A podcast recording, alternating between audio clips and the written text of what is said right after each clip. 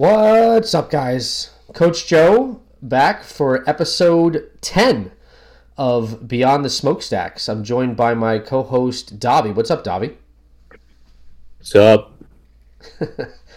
and, spe- uh, and our special guest today is none other than Buckley. What's up, Buckley? Hello, hello. Thanks for having me. Yeah, so um, those of you guys who don't know, we actually had Buckley on a previous episode that was uh, one of our lost episodes due to a technical malfunction. Um, so we had had decided to have him Lost on. tape. Yeah, lost tape. It, it, it lost in the archives, um, never to be heard by by anybody. um, but uh, so that was a review episode. Um, so this is a preview episode, so it's a little bit different format. So uh, we are gearing up and getting ready for the home opener. But first and foremost, Buckley, I'm going to hit you with three rapid fire questions. Okay. Let's do it. All right. So let us know who is your favorite current NYCFC player. Favorite current NYCFC player is um, I, I, I think I'm going to change it up from what I said last time. I'm going to go with with uh, with James Sands because uh, he was not on the team uh, when we last spoke yet. So That is true. That is Uh, true. The San- I'm going to go with the Sandsman. You're, get, you're getting by on a technicality, on a roster, MLS roster technicality. Yeah. Um, all right. So the Sandsman. So uh, what, what about parlaying that? like, What about your favorite all-time NF- NYCFC player?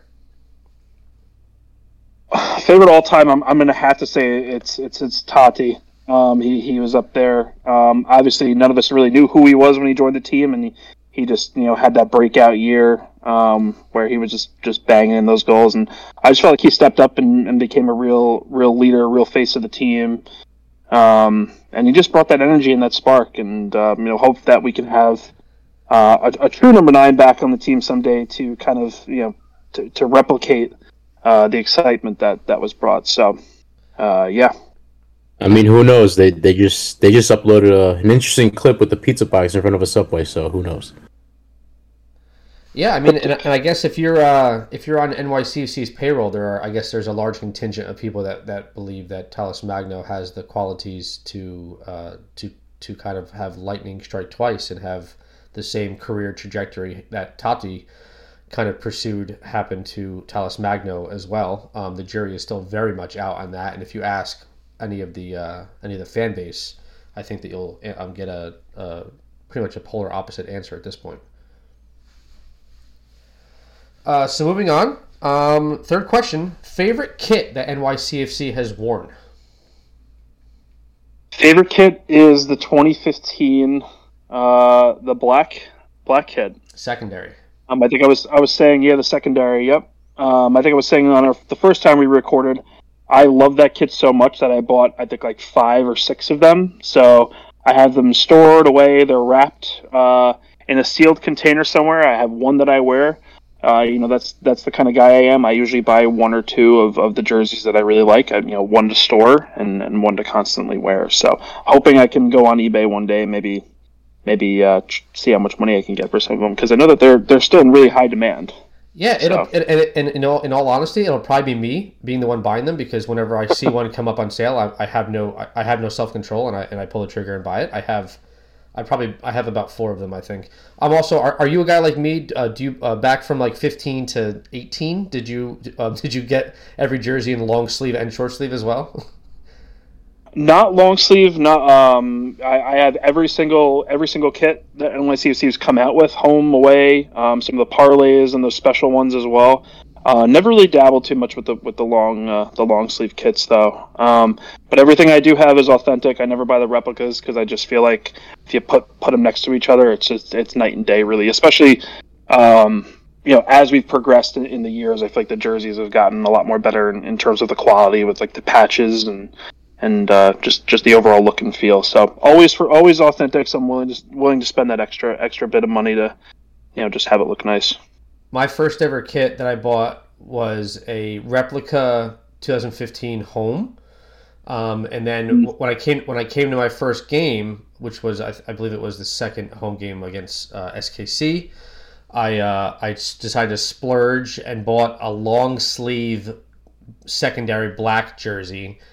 Um, and being I guess naive at the time, rather than just keeping it blank like I do with all the rest of my jerseys, I had with the with with the authentic lettering and numbering on the back. Um, I have number fifteen with the with the name the the nameplate being uh, inaugural.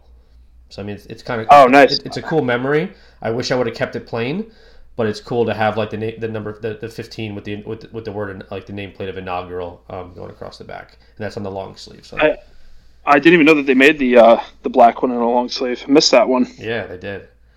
I gotta say, I mean, I, I, I, I'm also a big fan. I, I do like the uh, the Bronx Blue too. I mean, that's a, that's a close second for me. And obviously, the, the kit has a lot more historical meaning. Um, you know, it's the kit we won our won our first MLS Cup in, so it's always going to be uh, one that's that's close to my heart.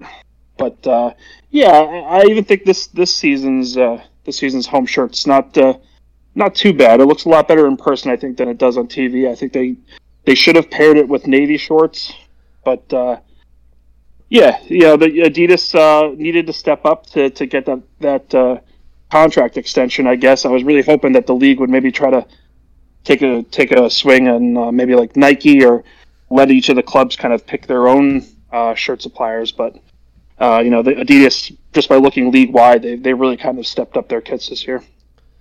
Yeah, and I would say um, NYCFC probably has two of the more dynamic kits, like home and away. Like not one of them isn't really very plain. Like usually you look at everyone in the league, and one one, one of the kits is usually a safer kit, like a, a kind of stays with the theme of the t- uh, of the team color wise, and then the other one kind of they take a little bit of a risk on.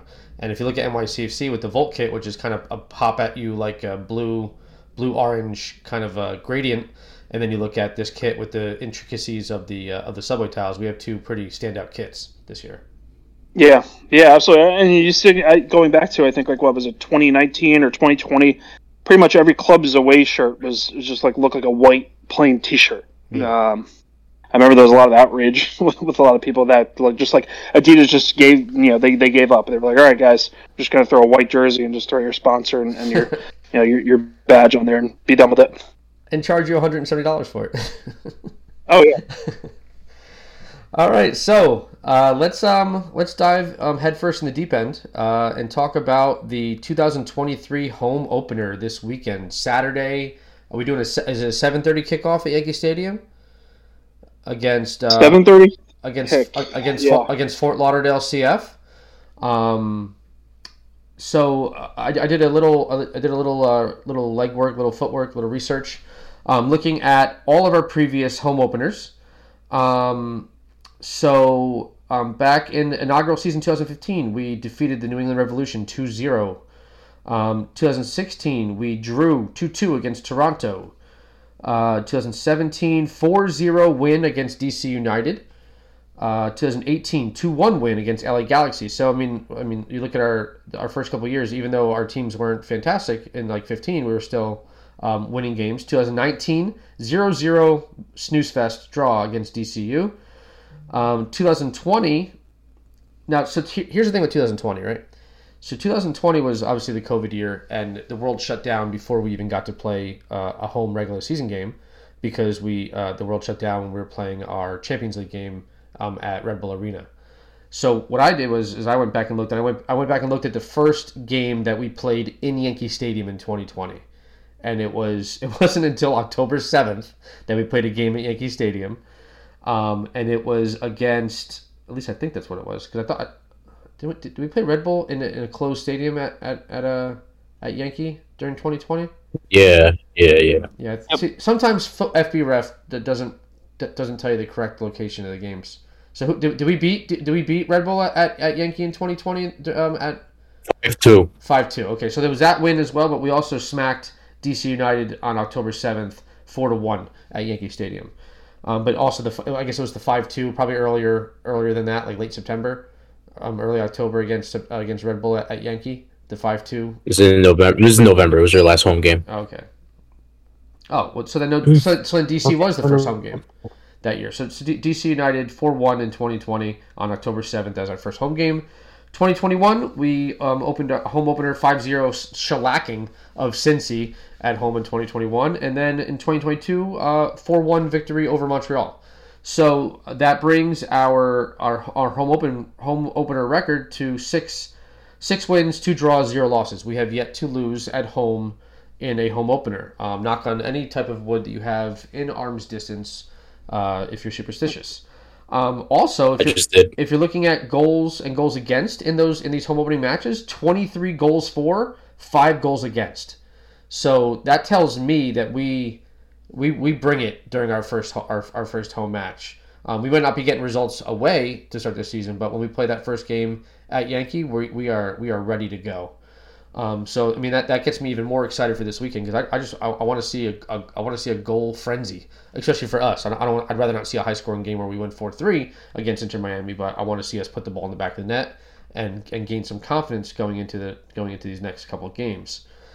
Um, now, so that that's our season opening history. Now, now, now let's look at our history against uh, Fort Lauderdale CF. Um, we have played them seven times in our history, and we have six wins and one loss. With our one loss coming down at DRV PNK Stadium. Uh, Davi, do you remember when it was when we lost to them? It was last, it was last season, right? Yeah, it was last August. Last August we lost to them down at DRV. And if correct me if I'm wrong, was that um, was that the little bitch Pozuelo that caused us to lose that game? Yeah, the fucking cunt got his first goal from Miami against us. Uh, I'm so glad he's out of the league. um, yeah. So, um, in, terms of re, um, recent hit, re, recent history at playing in a baseball stadium against uh, against Inter Miami, we have um, Tati's last game um, at Yankee Stadium. We won 2-0. Uh, uh, that was on July 23rd, 2022. Uh, we won 2-0. Maxi scored in the 12th, and Héber scored in the 75th to get that win. So nice shutout. Um, and then um, at Citi Field, uh, first round of the 2022 playoffs, um, October 17, 2022. Um, we beat Miami 3 to 0. Uh, GP scores in 63rd, Maxi scores in the 69th, and a Héber provides the insurance uh, poacher goal at 90 plus 2. So in, in two games, two recent games against Fort Lauderdale, um, in recent history, we have three goal, uh, five goals against, five goals for, zero goals against. So they haven't scored against us playing in our traditional home society stadium. Um, uh, how are we? Uh, how are we feeling confidence wise going into this weekend, boys? Don't everybody jump at once. Uh, yeah, uh, I'm feeling uh, I'm feeling pretty confident. Um, honestly, you know, just going back to our history, the way the club is has kind of kicked off at, at Yankee Stadium, I really feel like once we're uh, yeah once we're there, it's a fortress, and I feel like Saturday night, you know, 7:30 kick, the vibes are going to be flowing.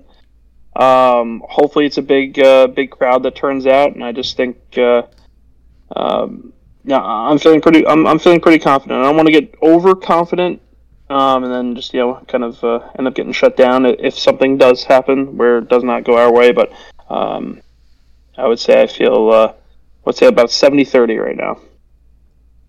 Davi? Same, same, same feeling. Um, you know, we're undefeated in home openers, but uh, we haven't done that well to start the season off. But to mean, to be honest, we never do. Um, obviously, Miami's coming off a two-game winning streak. You know, they're two 0 We're winless right now, but I mean, they, they struggle against us when they play us away, especially on a baseball diamond. I think um, I think I think we should should definitely take care of business for sure in our first game, and uh, can't wait for more Phil Neville uh, bitch quotes before the game, making excuses before he takes a loss. I think Yeah. one of the other things we have to fact, factor in too is uh, the weather. I know that there is like a sixty or seventy percent chance of rain. I'm not sure if it's supposed to go into into game time at all, but that could have a big impact on on our crowd showing up, and you know what uh, what it's kind of like there when when the fans decide to just stay in the, their apartments and watch the match on TV. Obviously, the diehards will be out there, but um, I think if we have better weather, the fans will come out just bring that little extra energy and push that the the players need to uh, to start putting those putting those balls in the back of the net. Yeah, I mean, obviously, for a home opener, you want the weather to be pristine. You want you want the vibes to be to be good. You want you. I mean, obviously, everybody wants to go out and participate in the march with the with the flares going off and us marching and singing and, and marching like we're going into war into Yankee Stadium. Um, and you just want like it's gonna be it's, it's gonna be a, a better environment if the weather was cooperating, but obviously we don't have control over that, and it's not looking like it's gonna be great. It might also affect the the play on the field with just uh, the rain just has a way of just kind of dampening the the uh, the, the pitch and the, the way the ball moves um, on the temporary turf. Um, we're gonna it's gonna be a big test to see how well this the, uh, the stadium has kind of thawed from the winterization of the of the field.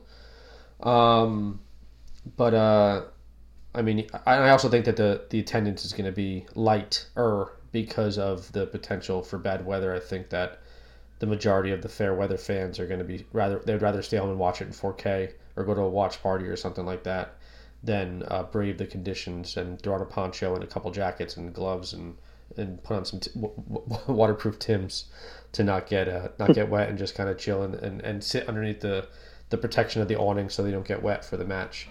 Um, that's I, know, I would assume by now that the uh, the field is probably you know the sod is probably laid out by now. Yeah, Yeah. it has to have a couple days to, to sit and settle in there. So yeah, I they probably did that Me and my wife earlier this week. I would assume. me and my wife will be there. We'll, we'll, I mean, even if we have to move up, move, our seats up a couple rows to pr- be protected from from the rain, um, I wouldn't miss a, a home opener for for anything. So, um, uh, I Buckley, are think you, we had bad luck with with uh, with home openers and weather. I don't know. I wish I can go back and just kind of like get the weather reports since 2015. I just feel like every home opener we've had, it's always been cloudy, cold, and then like a light drizzle, or it's just you know a full on on rain event.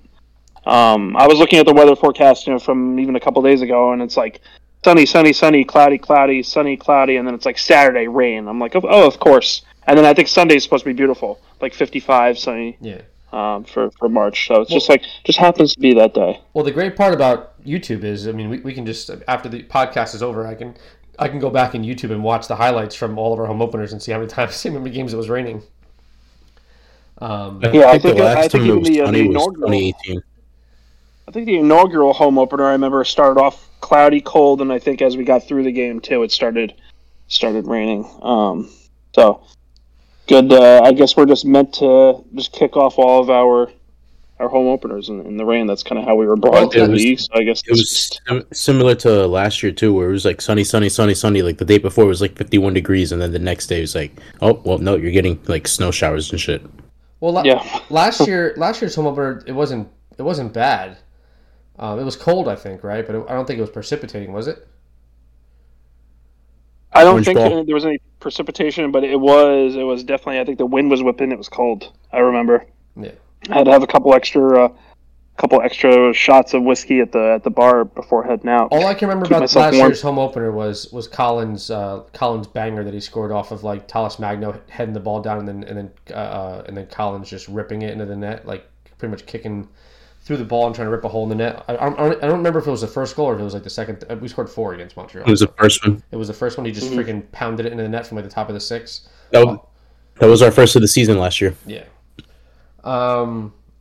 All right. So looking um, looking at our current roster construction, I, I went back and, and just to see how many matches against um, Inter Miami um, our players have played, and obviously with Chanot have having been around since the second season, um, he's played in six out of the seven matches against uh, against Inter Miami. Um, he has one assist in those six matches, but he's he's picked up three yellow cards. So he's he's got it in the yellow card in half the matches he's played against Inter Miami. So that is something to watch out for. Um, I mean, we're all. Uh, uh, we'll talk about the, the projection lineup later, but he's. I mean, at this point, we're, we're predicting him to start um, at left center back unless there's some type of change. Uh, the next the next players who have played in the most matches against Inter Miami are Santi and Keaton Parks, both at five. Um, Santi has two assists against Inter Miami, and Keaton has one assist against Inter Miami. Um, after them, we have Sands and, and Alfredo Morales playing four out of the seven. Uh, Talles also playing four out of the seven, and Talles has scored two goals against uh, Inter Miami, so he scored two goals in four games against them. Thiago Andrade also four goals against them, one goal or four games, one goal. Um, and then GP, GP's played in three games against Inter Miami and has a goal and an assist. So not only has has he looked our most dangerous player to start this season, but he should also be the player that we are looking at being most dangerous against his team because he's had success against them in the short amount of games that he's played against them. Um, and then flipping it around, uh, to uh, Miami. To, uh, I mean, uh, I know a lot of NYC. Some some NYCFC fans are not fans of MLS or just fans of NYCFC, so they don't follow much of other teams. Um, but I, I'm a fan of the of the club and the league, so I try to at least uh, maybe maybe take in a couple games on the, on the weekend uh, just to kind of do some preemptive scouting of, of teams. Um, so so far this season, um, the uh, the most dangerous players for for Miami, and, and by dangerous I mean players who have uh, started contributing goals, or um, I'm a, I use uh, I use FotMob to go look at um, ratings. Um, so I went back and looked at the ratings so far this season, and it looks as if the two holding midfielders for Miami, uh, uh, uh Jean Mota and uh, Gregore, have been putting in uh, good shifts so far um, for for Miami. Um, Gregore's been around for a little while. I think he's been around since the inception of, of Inter Miami. Um, and, and just a, a, statistic of note for him is that he also in, in games against NYCFC he has three yellow cards as well. Um, so, I mean, he's someone that if he's in the middle of the pitch, if we can get him on a yellow early in the game, maybe that affects the, the flow of the game with uh, with maybe him not getting stuck in as much and us having a little more free flow with someone like Keaton carrying the ball, Santi carrying the ball if he starts.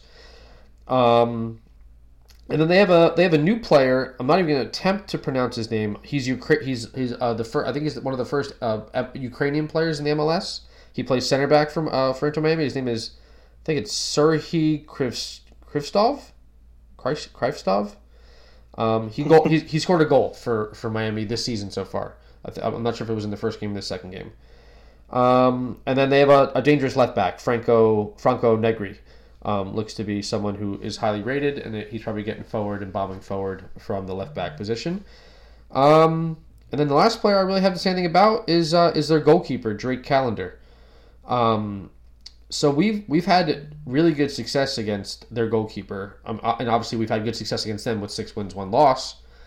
But um, we have in in uh, I'm not sure how many games we played against him.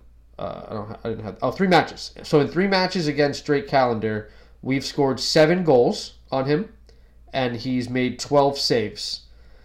Um, and that comes out to a 63% save percentage, which is not very high. Um, and he has no clean sheets against us. So, I mean, I know the statistics aren't the uh, end all be all of what potentially could happen in the match, but um, him not having any clean sheets against us and us having a propensity of scoring on him, I think kind of like tends to lend towards that um, we might potentially have room for success um, against uh, against Miami and in particular the, their goalkeeper. Um, what do you guys uh, have you guys been keeping up with uh, with how Miami's been playing so far this season, and, and, and what do you guys think about the, the makeup of their team? Well, they've scored two good goals against Philadelphia to, to beat them in the last game. Uh, I'm not sure how. The, I'm pretty sure Philly put it put their starters out, so uh, I'm not sure if they rotated for the Champions League, but I know they definitely rotated yesterday, uh, last night, uh, the day we're recording. We're recording on a Wednesday, and they played on Tuesday night, and they kind of rolled out a B team uh, in, in El Salvador. But um, yeah, it's um, yeah, like F- Philly. Uh, I'm not sure if they put out an A team. Uh, I know Miami. Um, they, they they probably played well enough to, to beat Philadelphia. Um, I haven't been keeping up with uh, with Miami. Uh, I know that they, they came out, they beat Montreal, uh, a weak a weaker side. Um, you know, for compared to compared to last year when they had uh, everybody and they finished second in the East. So so they beat the top two seeds in the Eastern Conference to start out the season, and now they're facing um, uh, the the third seed uh, that finished third last year, uh, uh, which is us, and we, we beat them in their in their last competitive game before this season, three 0 at Citi Field. So um, haven't really been keeping up with Miami, but um, you know, two wins, two two two nil wins back to back. You know, two clean sheets. It's something you, you know you gotta you can't take lightly. You got to keep that in mind. Yeah, especially against uh, Philadelphia Union, who everyone largely has um, firmly ranked in the uh, in the top three in the East, if not number one in the East. Um, after not losing, I don't think they lost any players from their from their MLS Cup appearance appearance MLS Cup appearance Philadelphia. Um, uh, from last. They've season. only lost, I think, Freese. I think Freese, and then they've just added more. Yeah. So, um, I mean, but I, if I if I have to go on a limb, I'd say that the result against Philadelphia looks to be an like I would I would I would go venture out to say it's a bit of an, an anomaly. I think they may have just caught Philly kind of maybe peeking ahead at uh, at Concacaf, uh, and maybe uh, maybe not taking uh, maybe thinking that Inter Miami was at the level that they were at last season and kind of just overlooking them. Um, because there's in, in, in what world I don't I don't know uh, do I think that um, that uh, Inter Miami should be beating Philadelphia 2-0. Uh, but I mean, like you said, Inter Miami two, uh, two games. They're they're sitting firmly. In, uh, it's early days, but they ha- they're they're at the top of the East right now, number one seed in the East after two games, um, with four goals scored and zero goals conceded.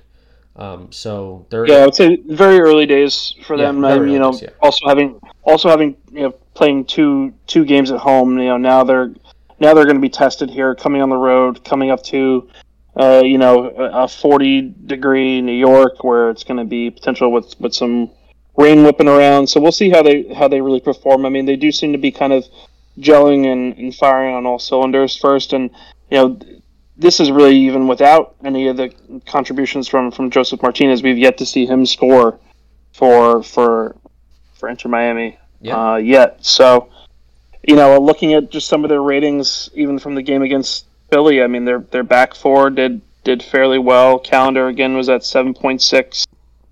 Um, yeah, they're uh, like I said. I, I don't think we should take them lightly, but I think this is all, like you said, kind of kind of an anomaly. Um, I really don't see them keeping up this this hot pace, and hopefully, hopefully, New York City, you know, we can we can jump in there and uh, you know, put a stop to this for now. Yeah, um, I definitely I definitely agree with that sentiment. Um, so where let's go around and let's uh, let's um let's project who we think the starting eleven is going to look like. Um, let's start with Buckley. I, I we know how, how Nick Cushing is. He doesn't really he doesn't really tinker too too much around with the with the squad. Um, I want to say he rolls out with the with the same sort of crew that that we saw uh, that we saw last week uh, against Chicago. Um, with uh, I don't know if, if Santi is going to be ready to start yet. Um, I know that we went with a with a four two three one.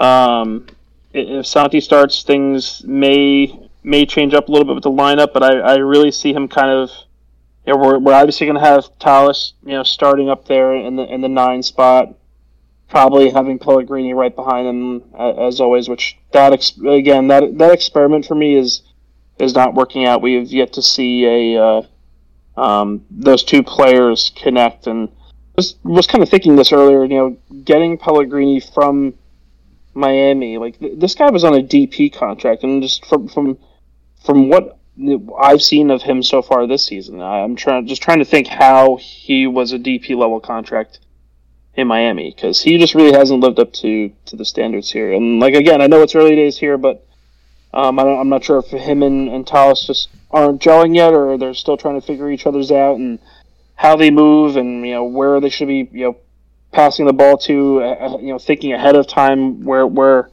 Talles might make a run to, but. Um, I think Cushing is going to go out with the same. We may we may see the one thing I, I, I was trying to, to think about. We may see the start of Matt Freese in that. I don't I don't know if we we stick with Barraza.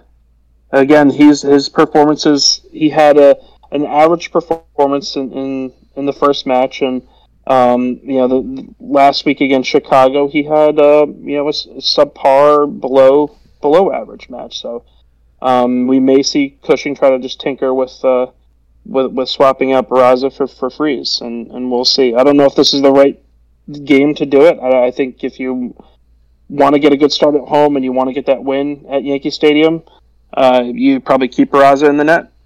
But uh, you know, we'll see. I think I think we go again with the with the four two three one. Davi, what are we thinking? He's gonna play a back four. Uh, I should go to a back three, but I mean, even with James Sands, who could slot in as a center back, we don't really have a left-footed center back, so he's probably going to stick with the back four. Uh, not sure if Barraza or Freese will start, but um, I mean, if, I mean, if there's a game that uh, Cushing might tinker with that, it might be might be this game. uh, with the goalkeeping spots. Possibly see Matt Freese uh, make his debut for us uh, in goal. I think Sa- Santi will definitely start. Santi and uh, Sands the, the, they'll definitely get the start for, from from the get go in this game. Uh, I also think um, we'll, we'll, we'll probably see Pellegrini or Thiago play on the left. They'll probably start on the left. GP on the right. Nobody's benching him. And of course, because we don't have a fucking nine yet, uh, we're gonna play Talles at the nine.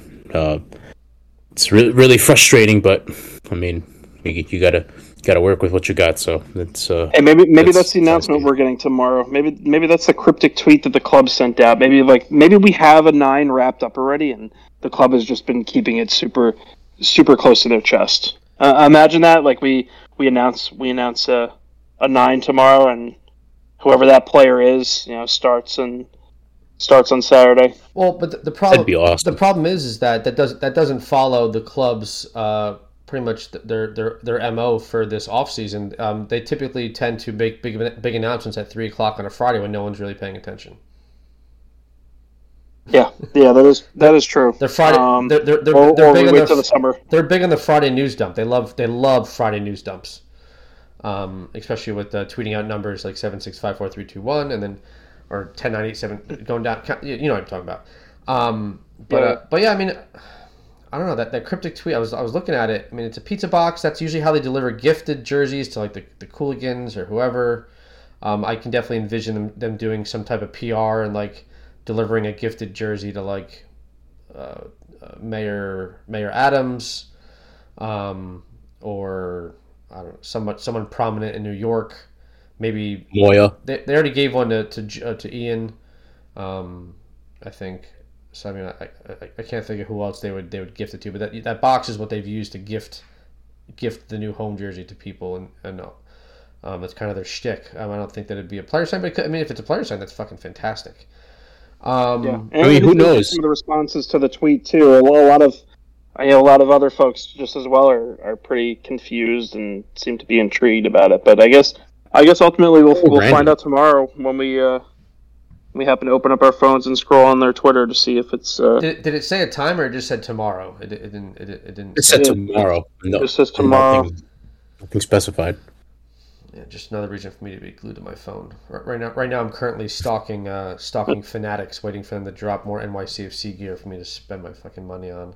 They have, they, I mean, this is a, so like they're just so unorganized with releasing gear, like, and, and it's not even like Yeah. unanimously across all the teams. So like, like it, and uh, Fanatics hasn't released like their the practice jersey for this year. They haven't released the quarter zip, but they've done it for other teams. Like other teams have their practice jerseys released. Like I just, I want, I want. Yeah, it's it's it's odd. I've noticed that too. Even going going into the past, like some things will be on Fanatics. You can sometimes find some sneaky things on Adidas if you do a search and Well, yeah, say, so- "Wow, like I haven't haven't seen this before." Or even go to Dick's. If you go to go to Dick's Sporting Goods and search on NYCFC, you'll see things that you haven't seen at all this season. And say, like, "Oh wow, I wish I knew that this existed," you know, pr- prior. But Yeah, but I feel like the club's always kind of. Uh, like with Adidas, people people were getting so mad at Fanatics like over the past two seasons with them fucking up the champions jerseys and just like fucking up everything. Like they're just so bad at their jobs. It's, I don't I don't understand. But I'm still pissed off about that. yeah, so everyone's like, "Fuck it!" Like we're, we're officially like we're like we're, we're, we're, we're done with Fanatics. We're gonna go hard on just on ordering from um, Adidas. But if you look at Adidas, Adidas has nothing but our jerseys listed on there. The only jerseys they have available to ship are the men's sizes. The women's and the ch- children's sizes say coming soon. I ordered my wife and my nephew jerseys from Fanatics the day they dropped. They're not projected to ship until fucking September. Oh fuck! You'll probably actually be able to find them at the stadium. I'm sure. exactly, but I'm not. I'm sure that the stadium sh- store will have them. But I don't even want to go through and cancel the order because I mean it's just a pain in my ass. Like, but like what? Like Fanatics, if you're Fanatics, if you're listening, what the fuck are you guys doing? Seriously. Um, Fuck you guys.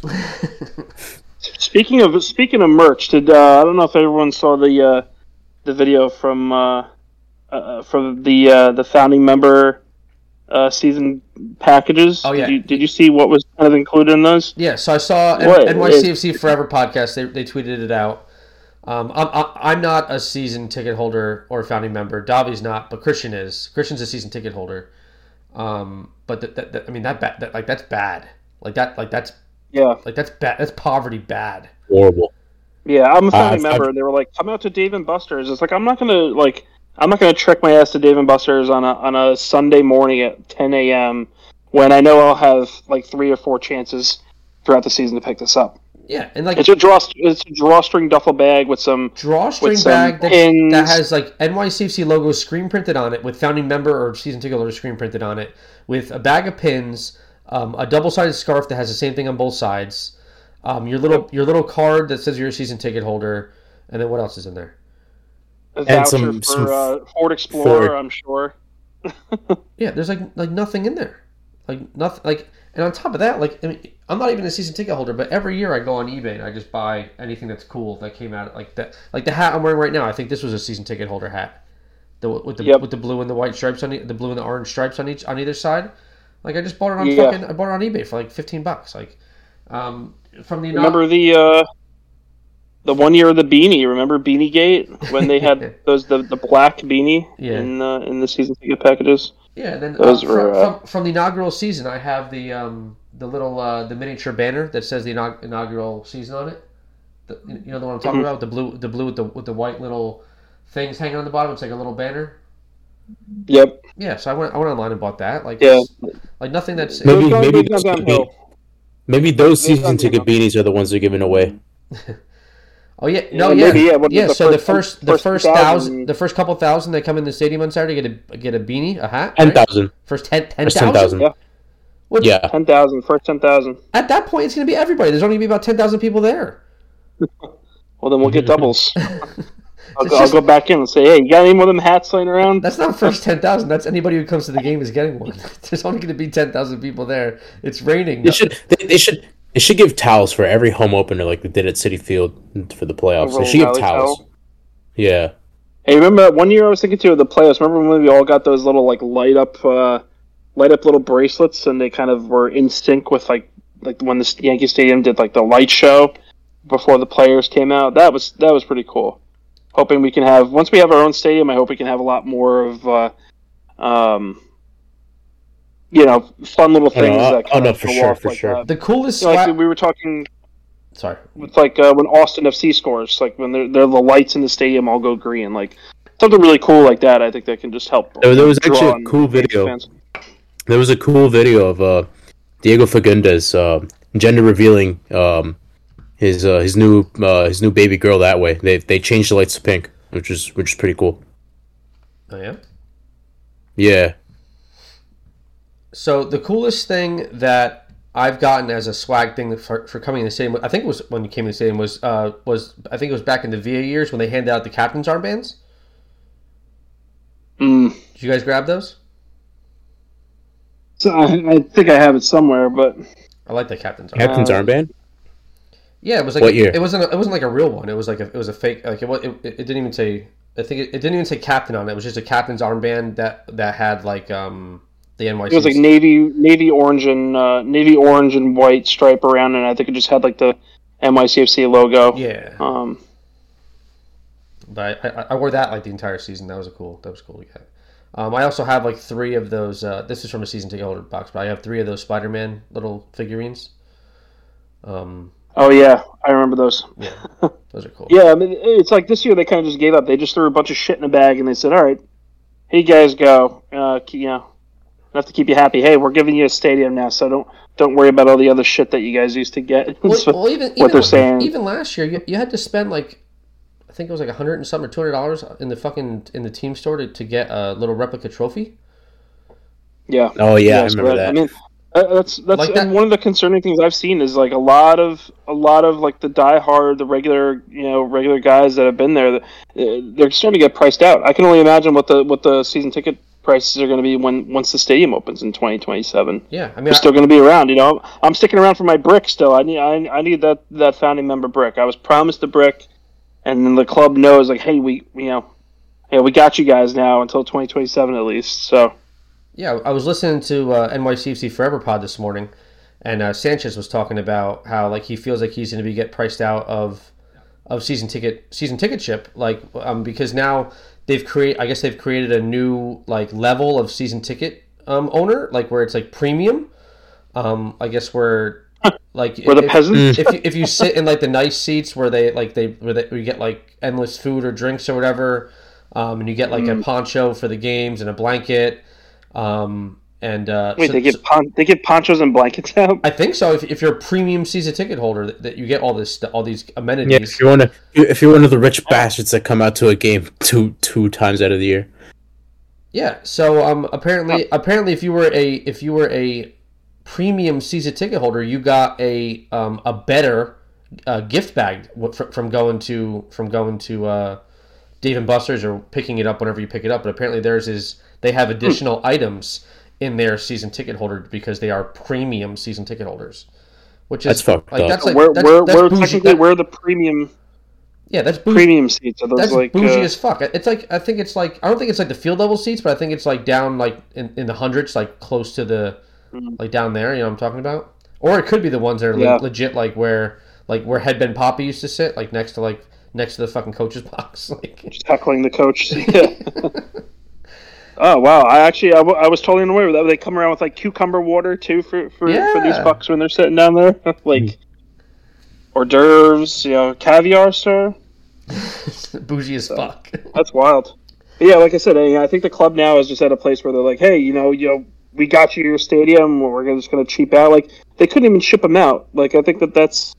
I mean, I actually, frankly, probably would have been a little pissed if I got a box that came to the door with just a bunch of like knick-knacky shit in it anyway. Um, but uh, yeah, I'm gonna miss those days of being able able to to open up the season ticket box. It was always just like, oh, when it came to the door, you're like, oh, season's right around the corner, getting hyped.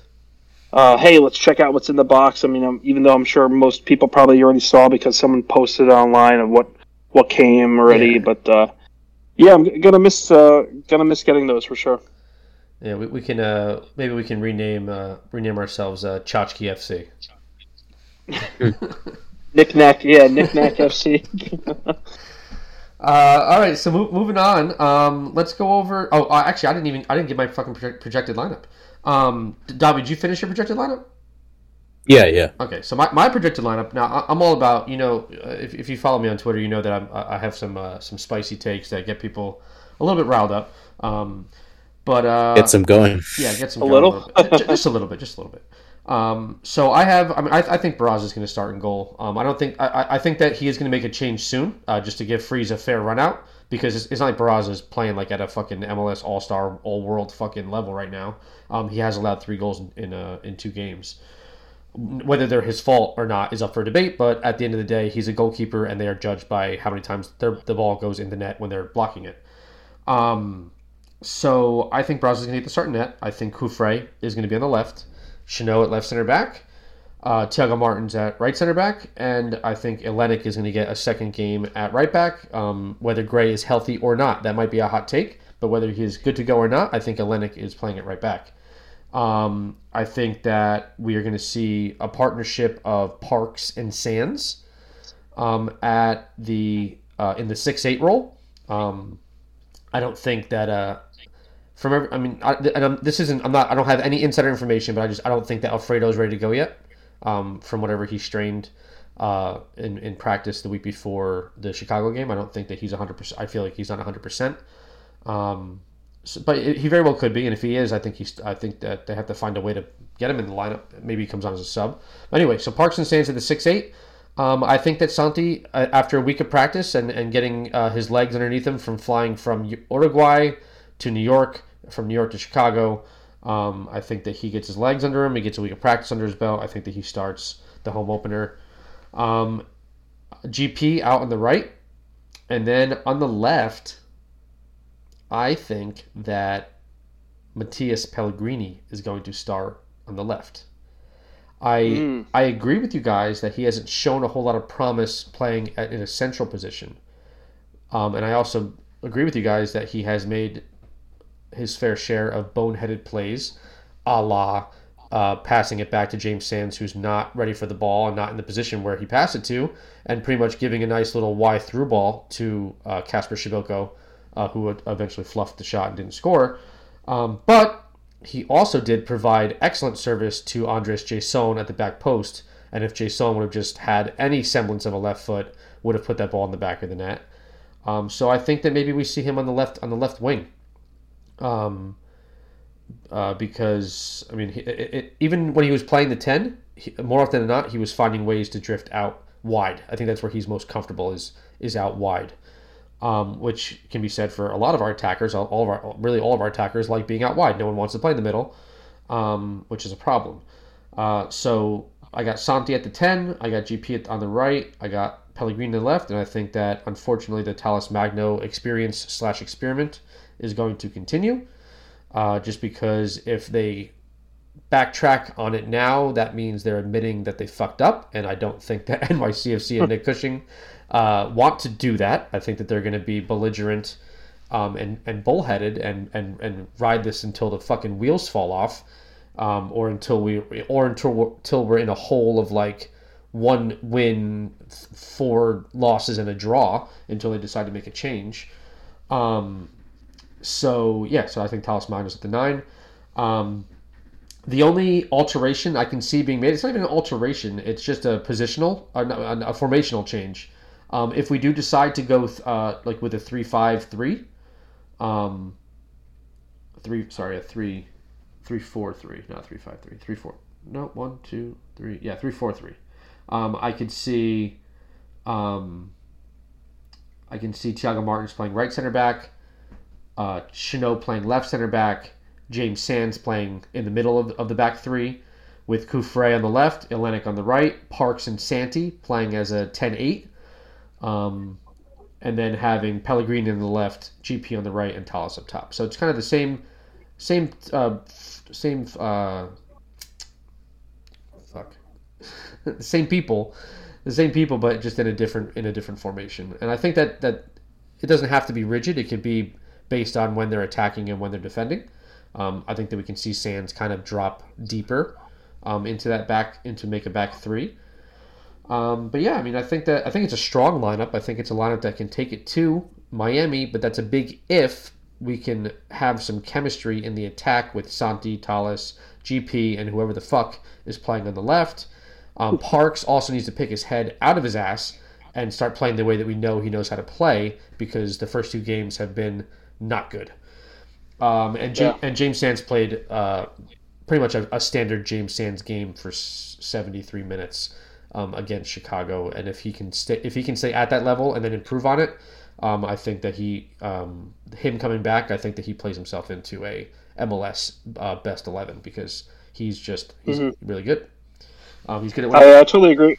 Totally agree with that. I mean, you could even see it from from last week. Once Sands came off, that's kind of kind of when when the wheels fell off for us. You know, he kind of kept everything together there in, in the midfield. Um, you know, two things. Sands, he is healthy, right? That was just a cramp from last week. He, will he'll be good to go, I assume, right? Well, yeah, you, you got to yeah. you got to figure. So this guy this guy flew from Scotland to New York, like on Wednesday or Tuesday or Wednesday of last week. Then he got announced. He had a couple days of training, and then he hopped on a plane and flew from New York to Chicago. A couple days later, like, it, it fucking. Have any of you guys sat in a, in a fucking air, airplane chair for, for a couple hours, like a couple days in a row? It, it was a, he caught a pretty bad cramp, couldn't continue, and had to come out. Unfortunately, him coming out almost single handedly cost us um, all three points because I guarantee if he stays on the pitch that uh, that that goal doesn't happen. Uh, but, uh, but yeah, I think it's just a, I think it was just a cramp. I think he'll be good to go. Also, uh, do we see do we see Talles getting on the score sheet on Saturday? What do you guys uh, think? I think so. Fuck. Um, I think so. And if he gets, if he, if, and if he scores, how long do we continue the the uh, the experiment here? Do you think Cushing says, "Oh, well, maybe he can do this," and then we we, we drag this out even longer? I, that's that's my that's my fear, right? We see him put one or two in, and uh, you know, Nick's like, "Oh, well, you know, maybe this is starting to work out. Maybe we we don't." I mean, I think from what I what we've heard after the past two games now, like the club is really trying to look for a number nine because I think it was honestly silly in the first place for even even for us to give up Héber, right? And now we see him score in, in back-to-back games for Seattle, regardless that even though that they were you know poachers goals and that, that he almost missed one. We should have never gotten rid of Héber without having without having somebody uh, somebody there in the, in the nine spot. I think Well, that that was. Can we ridiculous. talk about how both of the? I mean, you, you, mentioned the Héber's goals were poacher goals. Can we talk about how the fact that both of those goals were on a silver flucking platter because of a, a, a major defensive gaff that pretty much put the ball at the top of the six, st- standing still for him to just come and j- put his foot through it, and then the second one was um was, was uh what's little Roldan's name? Chris- Christian Alex. Christian? Alex, yeah. Alex Alex Roldan, Roldan, yeah. Alex Roldan kicking the absolute piss out of the ball, and it happened, and it just happened to, to deflect off of Héber's foot into the back of the net. He did nothing to score that goal. He was just standing there with his foot out, and, and Alex Roldan just kicks the ever loving piss out of the ball and it goes in the back of the net. So I mean, both of those Both goals. Rodon, both Rodons are mid. Yeah, uh, that's that's for another. Both of them are mid. We'll have that conversation when, if and when we see the Sounders this year. Um, but uh, but yeah, I mean, Héber scoring those two goals, like, I mean, yeah, it look, like okay, yeah, it looks like he, it looks good because it's like okay, oh, Héber's on a two game scoring streak since he left NYCFC, but you go back and look at the quality of the goals. The first one, he it was the defender trapped the ball, fell down. He runs into the ball, he runs through the ball, kicks it, dinks off the post and goes in. He almost fucking missed it. And then the second one, um, he was just he put his foot down and the ball got kicked really hard to his leg and deflected into the net. Like, like neither of those goals is like going to win MLS Goal of the Week or like is a startling indictment of his skill as a striker. Like it's just it's your typical Héber goal, right place, right time, hanging out inside the six yard box and good things happening. Um, th- and that's not like so. I mean, like pe- people saying, "Oh, we shouldn't we shouldn't have let him go." I mean, he's like he wouldn't have sc- like he'd, he'd be sitting firmly at zero goals scored right now if he was on NYCFC just because like we, we haven't gotten the ball in dangerous areas, let alone get, um, giving in quality service to a nine. Like delivery's been delivery's been terrible. so I'd, I'd be over here. I'd be over here with more gray hairs than I have now, watching Héber trot around at the nine, fucking doing jack shit nothing, not winning any balls in the air off of off of uh, goal goalkeeper distributions. And I'd be over here. I'd probably be be blocked by half of NYCFC on Twitter because I would just be relentlessly burning Héber for being the pretty much the worst striker in MLS.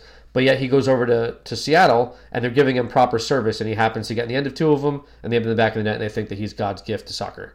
Um, and then and then he has he has the audacity to make a comment about oh uh, playing in Seattle is the first time I felt like I was playing in Brazil again. Fuck off, just fuck off. yeah, that that was pretty that was pretty shitty to hear him say that. But you know, I, I guess you gotta you know you gotta blow smoke up the uh, up the supporter's ass any, any chance you can get. So go fu- go fuck Um, off I'm with, with your, with, your, with your surgically repaired knee. Go fuck off. I was actually waiting for for Davi to jump in there and just say, "What a piece of shit he is! Fuck this guy." He's very kind of quiet there. Only, only to Sean Johnson. The snake. That's not for a couple weeks. That, I'm so, that- I'm so glad. That episode's going to be amazing, by the way. The week before, the week before Toronto's game, episode's going to be amazing. I don't know. We might get blocked from from posting it on uh, on, on Apple Podcast. Um, but uh, all right. So yeah, so that was my starting eleven. Um, let, us quickly go through. Um, I have three bullet points here. I want to um, I want to kind of uh, go over our keys to victory, um, to getting three points in this match. Also, I want it to be said that I think that three points are of the utmost importance at this juncture in the season. Having gone on a two-game road street, uh, road, road game, um, two-game road trip, and c- coming home from those two games with only one point, um, I do think that getting all three against Miami in our first home game is important um, because the mark of a potential playoff team, which I mean at this point now, sixty-two percent of the fucking teams make the playoffs, so teams that are not very good are, are going to be getting playoff bids. Um, but a mark of a good playoff team typically is teams that get the wins at home and find ways to get a couple results away. Um, you look at you look at Philadelphia, and you look at LAFC, and they win the majority of their games at home, and they find ways to get results away. And I mean, if you look at those two teams, those are, those are the two teams that made it to MLS Cup final last year. Um, and you look at uh, uh, uh, Philadelphia won the Supporters Shield in nine, 19? 20? What year did they win the Supporters Shield? Was it was it 20? 19? Twenty, but that should that should be an asterisk because they took it away and they brought it back. So Yeah. All right. So they, they won the Sports Shield in 20. LAFC won it in 2022. So I mean that's like that's kind of your that's your formula for for for winning things is to is to win your games at home and find ways to get occasional results away. Um, so we have like we need to start off on the on a good foot and we need to we need to win this fucking match. Um, so my keys to victory, um, number one is to We need to utilize the width and overlapping fullbacks involved with quality tiki taka and service. So that means we need a big game, big games from Ilenič and Cufré, playing high up the pitch, connecting with the with the wingers, connecting with the nines, connecting with the tens. Um, tiki taka little passes, play play somebody in, finish a ball, serve a ball into the into the area, get it finished. Um, Talles Magno has a couple header goals in his career. He can he can finish a ball in the air. Um, so I definitely think that that's the, the, the first key um, to victory. Um, my uh, do, do we want to go do we want to go every other or do, or do you want me to list all three and then we can go round robin like that? I, I honestly only have one. Huh? you only have one. let's, let's hear what it is. Score early. Score don't early. don't let Miami get don't let Miami get into the game. So you got to score. You got to score within the first you know first thirty minutes. We need a goal. First 30. Um, because as we kind of let the as we kind of let the game you know tick on, tick on, we get to the you know first half nil nil, into the second half you know you know 50th, 60th minute. We're just going to end up letting some some just typical you know like 75th, 80th minute goal come through, and it's going to be Josef Martínez. Um, so we need to score early. We need to take Miami out of the game. Um, and I think that that's that's the biggest key. To, that's the only one that I have. Dob, you got any keys to the keys to victory, keys to the game for for this weekend? Uh, I'd say enjoy enjoy playing in front of the home fans. Um, you know, just uh, don't don't don't be like any don't do any rash mistakes. Don't don't fall asleep on any any set pieces. Also set pieces. Uh, defending defending them. Make sure someone's at the back post because you never know. Uh, somebody could be at the back post. I mean, the last two, for, for crying out loud, the last two weeks we had, we conceded a goal from a set piece where uh, there was a man unmarked at the back post, and uh, they they eventually just um, well, were able to do enough to provide service to one of their teammates, and then they, they just get the ball in the net.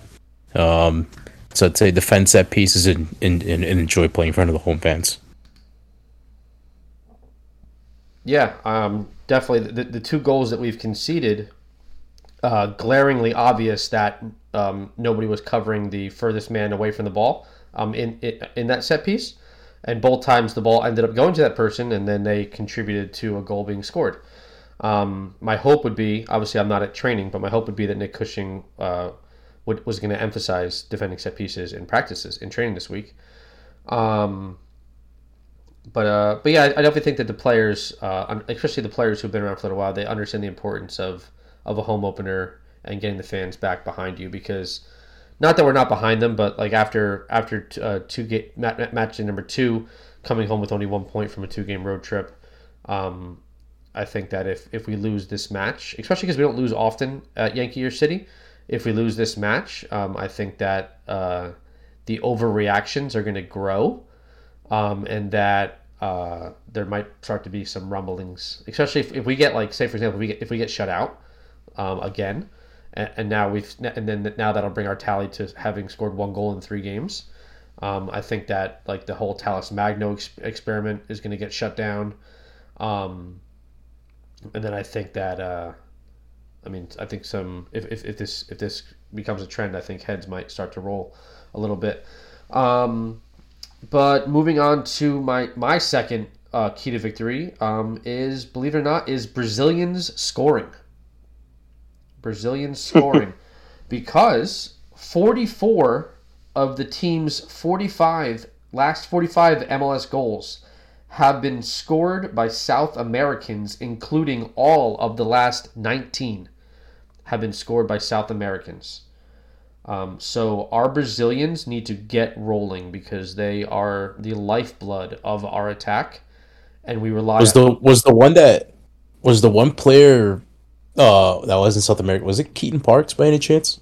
Oh, that I do not know. I probably should have that statistic. Um, in in with with, for, with complete transparency, I found that st- statistic little note on uh, on the MLS app. Um, if you if you click on the uh, if you click on the um, the match. Um, you can kind of scroll through. They have like five or six facts, and I grabbed that from there because I thought that was pretty interesting. Um, but I don't know. Who Actually, no. I think it's I think it's Chanot. Would that be the Chanot banger? Yeah, yeah, I think so. how long ago was that last season though? That that came that was at Red Bull, right? It's in August. It's in August, yeah. So it's probably Chanot having him being the last non-South American to score. Yeah, I, I think so. Can't think of anybody else who would be. We don't have a lot of not we don't have a lot of non-South Americans scoring goals, so it's it's, it's got to be either it's either Keaton or or uh, or or Chanot. Those are the, pretty much the two I can think of out of the last forty-five. Now realize that's that's MLS goals, so that doesn't include Concacaf or anything else or U.S. Open Cup or anything. Um, yeah, so we got to get the Brazilians going. They got to start scoring. Um, the uh, Thiago Thiago Andrade, Talles Magno, GP, Santi, um, Cufré, even. He, I mean, he's classified as. I, I, oh, uh, no, he's not South American. He's Span, Spanish. What is he Spanish? No, he's Argentinian, right? Argentine. He's Argentine. Argentine. Yeah, some Pellegrini, uh, Cufré, any of these South Americans. Uh, ta- fucking Thiago, Thiago Martins. He scored two goals in preseason. Um, he needs to. Somebody needs to start scoring goals. Um, The Brazilian Mafia needs to step the fuck up. yeah, yeah, they need to show their worth. Um, and I mean, especially with, like this is kind of a tangent, but with with Santi being uh, announced as a DP, he better start. He like he better perform like a DP like right away. Like he like if we're paying you all this money and we locked into you for five, f- four, five fucking seasons, um, and you got all and you and you have this big fat paycheck now, you you better we need you to produce. You need to produce because uh, the, the guy the guy whose jersey you replaced, he fucking produced. I have a feeling we buy him down though with some like Tam or Gam next season. Yeah. I don't know if I see him staying as a DP. but you know, we'll we'll see. Obviously, that's that's a ways out. Yeah, and then my Yeah, it, it, def- it definitely seems like we will buy him down at next season. my final fuck my final there it is my final key to victory Actually, I, I, all right what you got some I'll say actually I, I have I have a second key oh to victory. I guess it just kind of came to me. Use Yankee Stadium to your advantage. We know we know that how well we perform at that stadium. Just the dimensions, the smaller the smaller field that we're used to. Use that as an advantage, especially again set pieces, you know, corners. Just you know, use the field is what you know yeah my my sure. second key. And it sounds silly. It sounds very basic, but you know, I'm, I'm hoping that we can just kind of like that any of those players can shake off like the home opener jitters.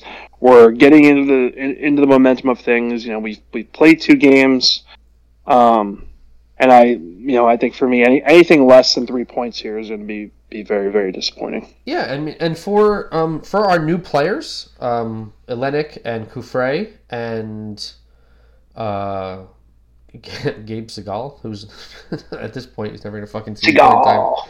Um, but for these players, they haven't they haven't experienced a, a, a Yankee Stadium crowd yet. I mean, and that's I mean it's kind of shitty that the projections are that uh, there might not necessarily be a, a packed house.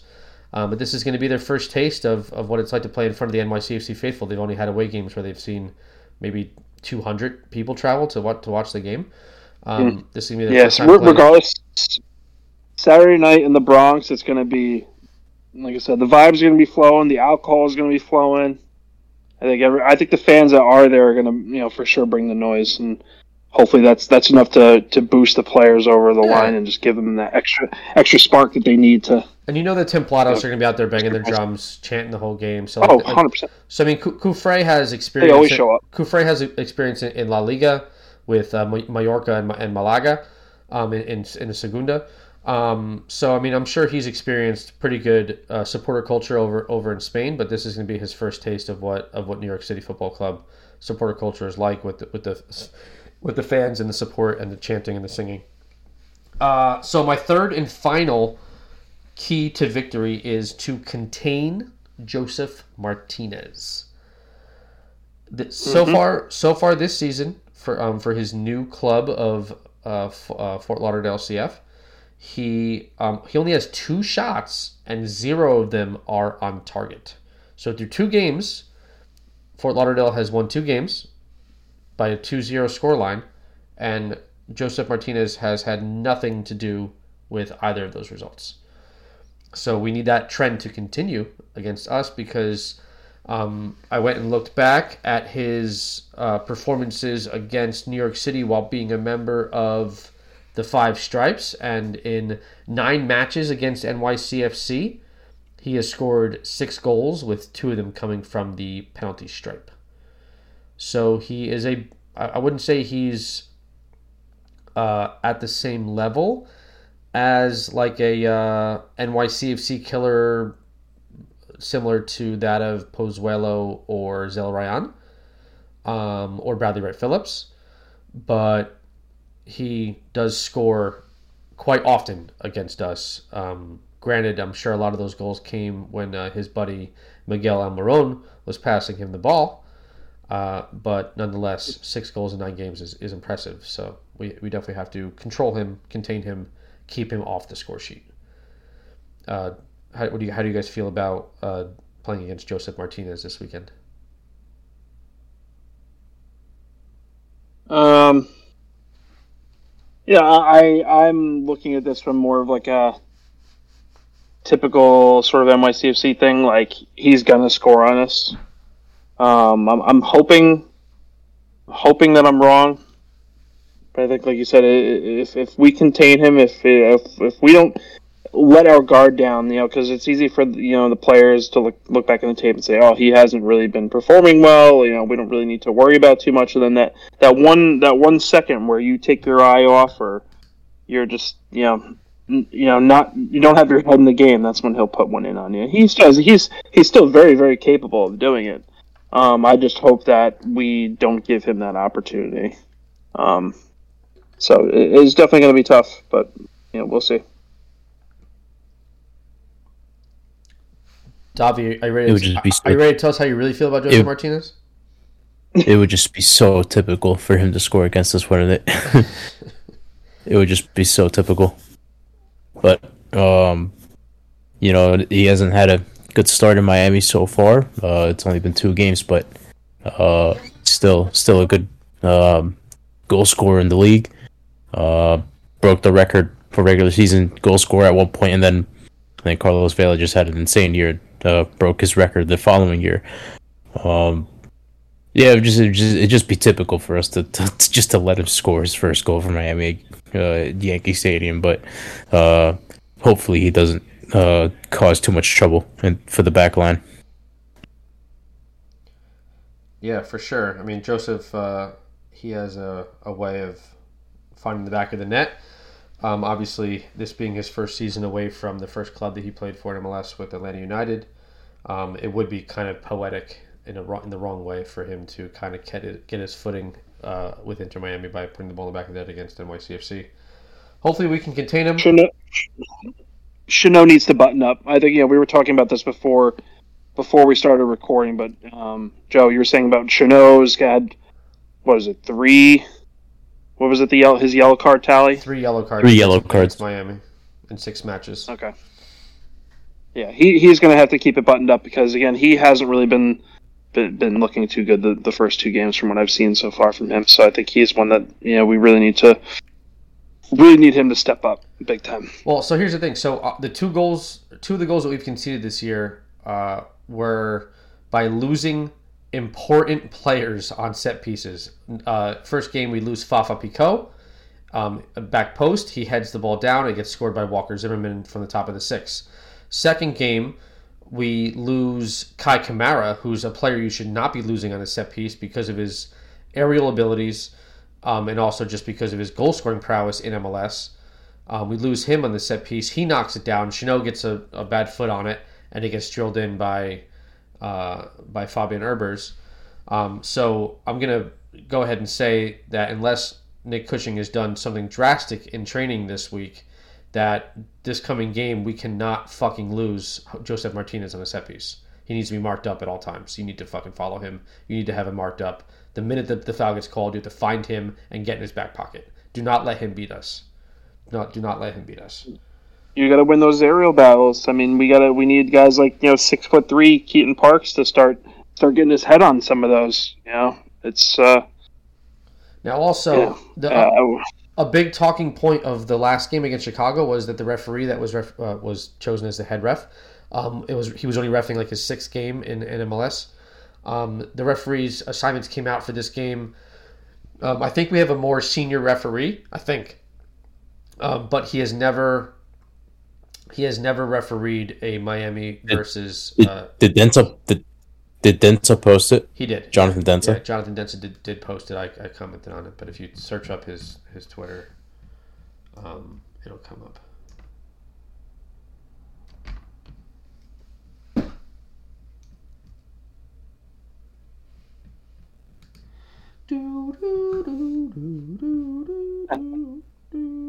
Sorry, I don't. I don't. Uh, never mind. I don't have the copyrights to that. That didn't happen. Uh, Lucas uh, Szpala is the referee. Uh, That, that name that name looks and sounds super Polish, right? Am I right? Yeah, it's like it's like Lucas with the with the S and a Z It, it at looks the like end of it, is and then that- it's, is- it's Is that how is that how Podolski right? uh, Is that how Podolski spells his first name? no clue. It's not. All right, it is. Uh, so this is this is Szpala's first match refereeing NYCFC and second for Miami. He refereed a game against uh, for Miami against Chicago, a 0-0 game on February 27, 22 with four yellow cards. So um, he's never refereed. This will be his first time ever refereeing NYCFC. I don't know why 2023 is the year that the MLS decides to stick uh, stick uh, NYCFC with referees that have no experience refereeing NYCFC games.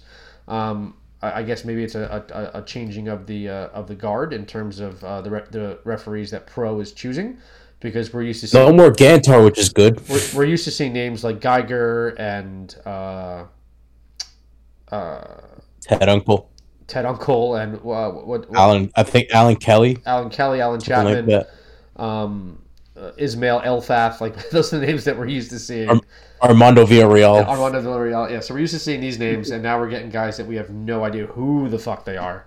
Um, and uh, I get that could be a bunch of thing. young refs. That could be a good thing or a bad thing. I mean, good thing because if Yeah. uh, inexperience, they might uh, they might be calling some questionable fouls, PKs, handballs, um, or like you saw uh, in the match against the Fire, um, kind of letting a lot of stuff go, playing advantage often. Uh, I mean, I, I thought it was a pretty, I thought it was a pretty well refereed game against Chicago for being his his uh, only his sixth or so um, MLS game, with most of his games Fourth. with most of his MLS games being in Canada. Um, but I thought he did a pretty good job. Um, so then, briefly, just real quick, uh, also grabbed off the MLS app um, some just uh, s- uh, statistics for how NYCFC and Miami have played so far this season. So NYCFC right now is averaging 9.5 shots, not on goal, just shots in general, to Miami's 14. So Miami is shooting the ball more than we are currently, but that's not a startling statistic because if, you, if you've actually sat down and watched NYCFC through the first uh, two games, um, our offense has been borderline anemic.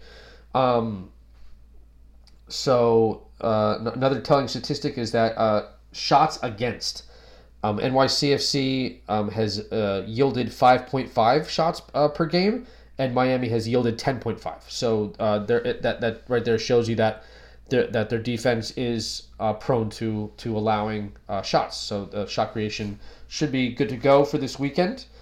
Uh, another telling one that popped out to me is that Miami's passing percentage is only it was only 77% through two games, um, and NYCFC's was 82.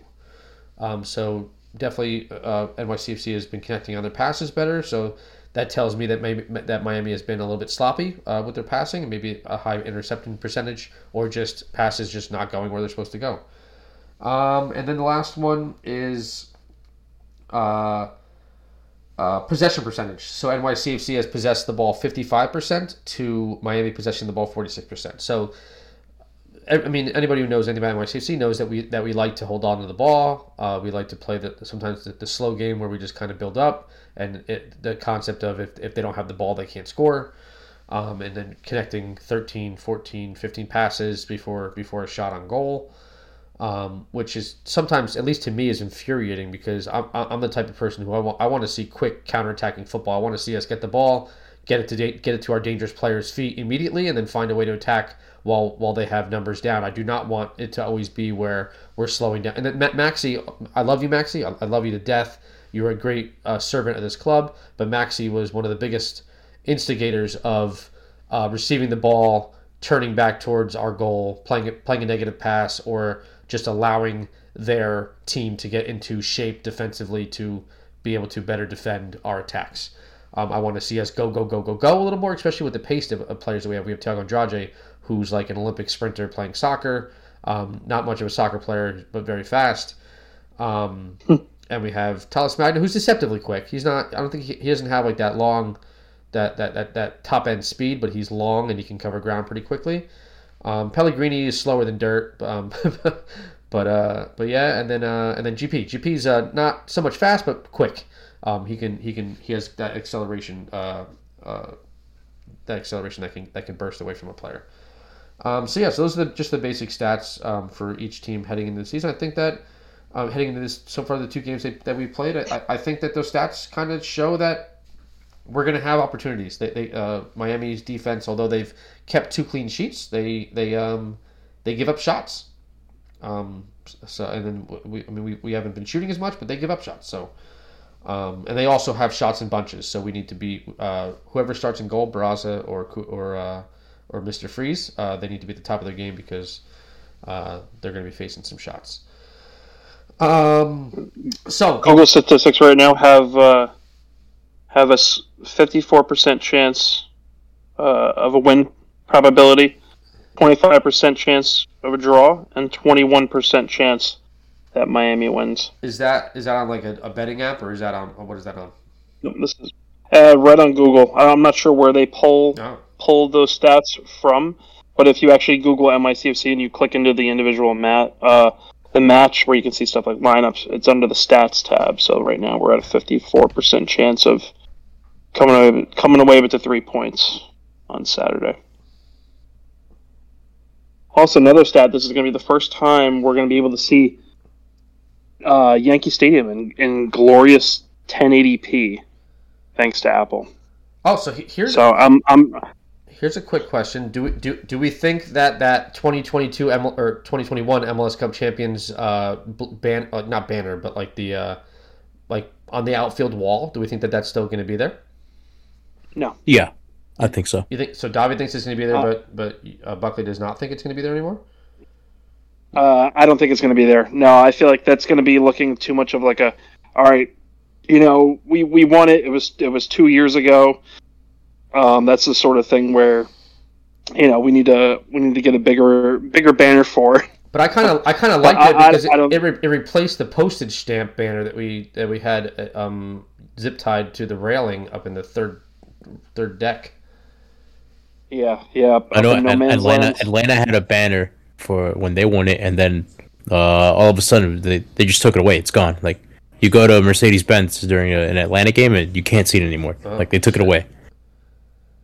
All right, so this they had a pretty cr- cringy reveal too, and everyone wanted to everyone wanted to shit on our banner. I feel like you know, you, you go around the league and look in some of these stadiums. Like, I, saw, I don't know how, how big they expected these you know these things to be. I saw an RSL like, fan, and an RSL fan said, "Yes, I used to think about it until they put six on us."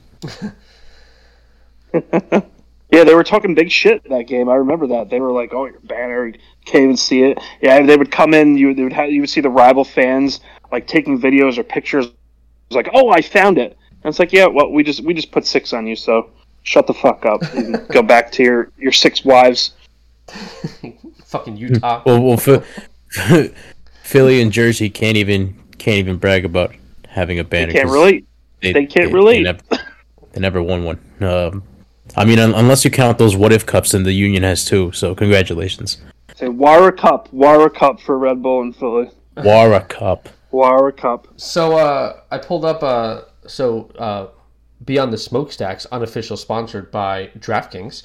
Uh, um, I, I, pulled up the uh, I pulled up the, the these the, the lines.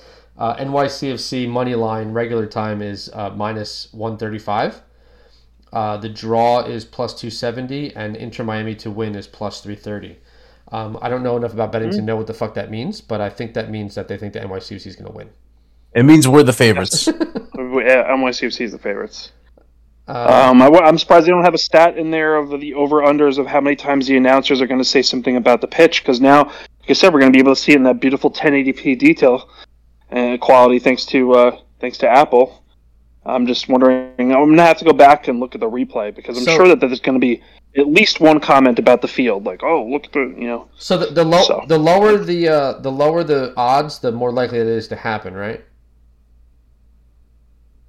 What What do you mean? Because I'm looking at the what, the, what they're predicting the correct score to be, and it, the low uh like it, go, it goes from like plus five fifty up to plus twenty eight hundred. Um, so the low. Oh yeah, so yeah. The lower, all right, yeah, so yeah, that- yeah. The lower is the most likely. the lower the odds, the more, the more, you know, it's probably Yeah, you know gonna be, So gonna they, happen. they think it's going to be one zero NYCFC.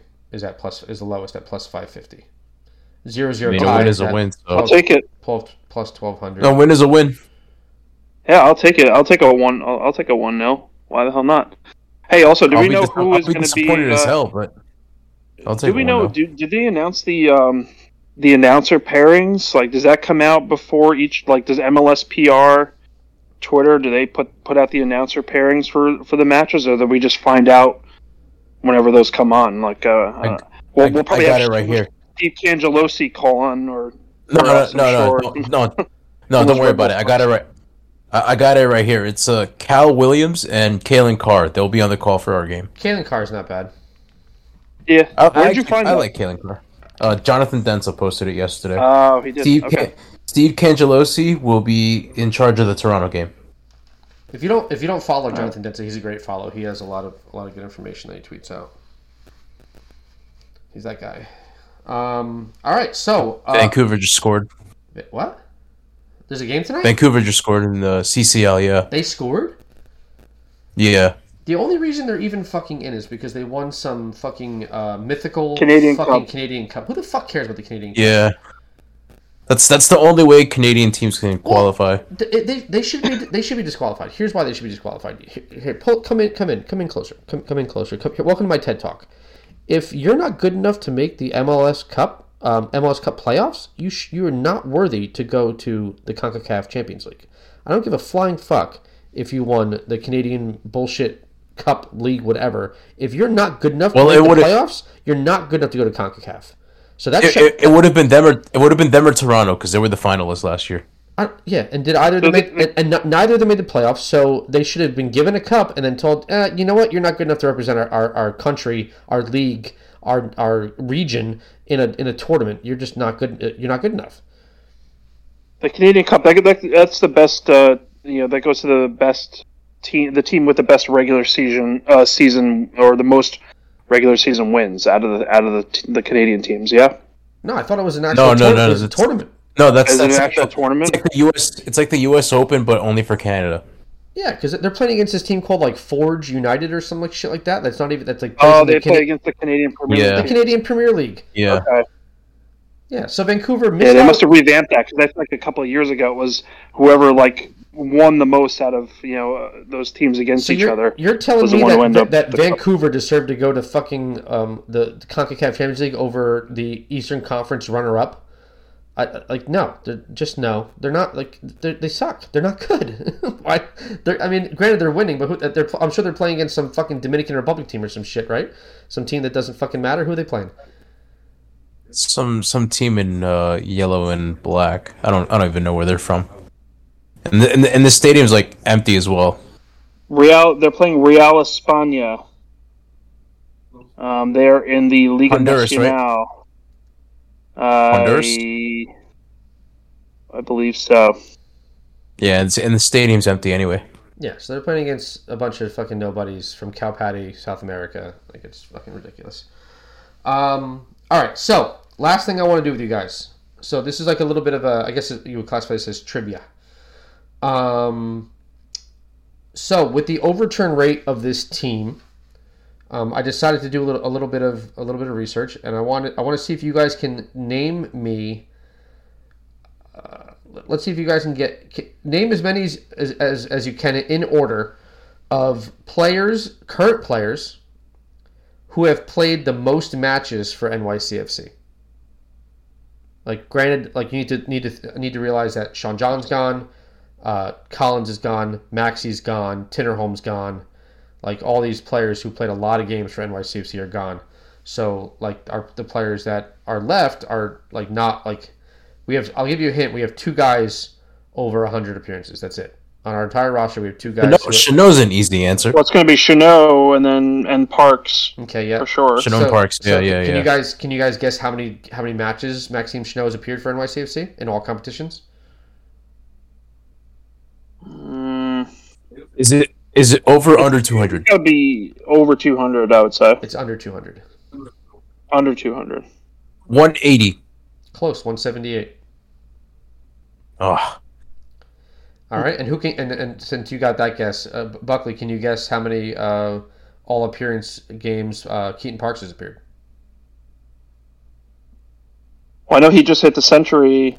So that What was, was it last that- week? Was that- he a that- 101? no, no, No, no, no, no. That was century for MLS. Oh, century for MLS. Oh, he's talking all comps. oh okay. Um, Keaton Parks has got to be, I want to say, like one. 135? 119. 119. So we have 170. I would I, I have- would have I would have got one I would have got 110 there. We have Chanot at 178, Keaton Parks at 119. Can you guys take a stab at who is number three? Justin Haak, I would think. That is incorrect. Alfredo Morales. That is also incorrect. Number three, James Sands. Oh, Jimmy, I forgot that's right. about him. That was almost like a sneaky, Forgot about him. sneaky question there. James Sands has appeared in 77 matches for NYCFC. He is number three on the on the current active all-time list appearances for NYCFC. Can you guys guess who is number four? Alfredo, isn't it? Eh.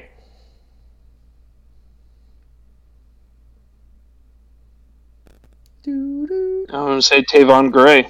That is also incorrect. Coming in at number four with 71 appearances for NYCFC, Malte Amundsen.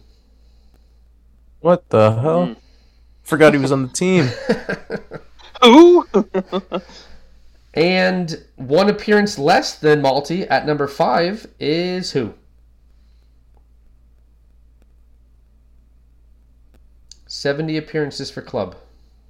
All comps. Alfredo. I'm I'm gonna keep going Alfredo. That is incorrect.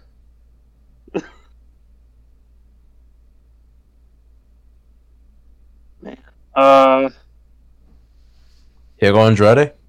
That is also incorrect. Andres Jasson. That is also wildly. I'm just- that is wildly incorrect. it is. I'm just swinging for the fences at this point. I give up. It is none other than Santiago Rodriguez. 70 appearances for the club, Santi. I will I will save our listeners and you guys from naming the rest. I will just tell you. Number 6 is Thiago Andrade with 69 appearances. Number 7 is Talles Magno with 65 appearances and number 8 is Alfredo Morales with 63 appearances. 63. Oh my god, man. And I kept guessing this guy. It just seems like a lot longer with some of these. Well, you have to realize that Some Alf- of Alfre- Alfredo was hurt from like fucking August to the end of the, to the end of the season. Uh, what was it last year?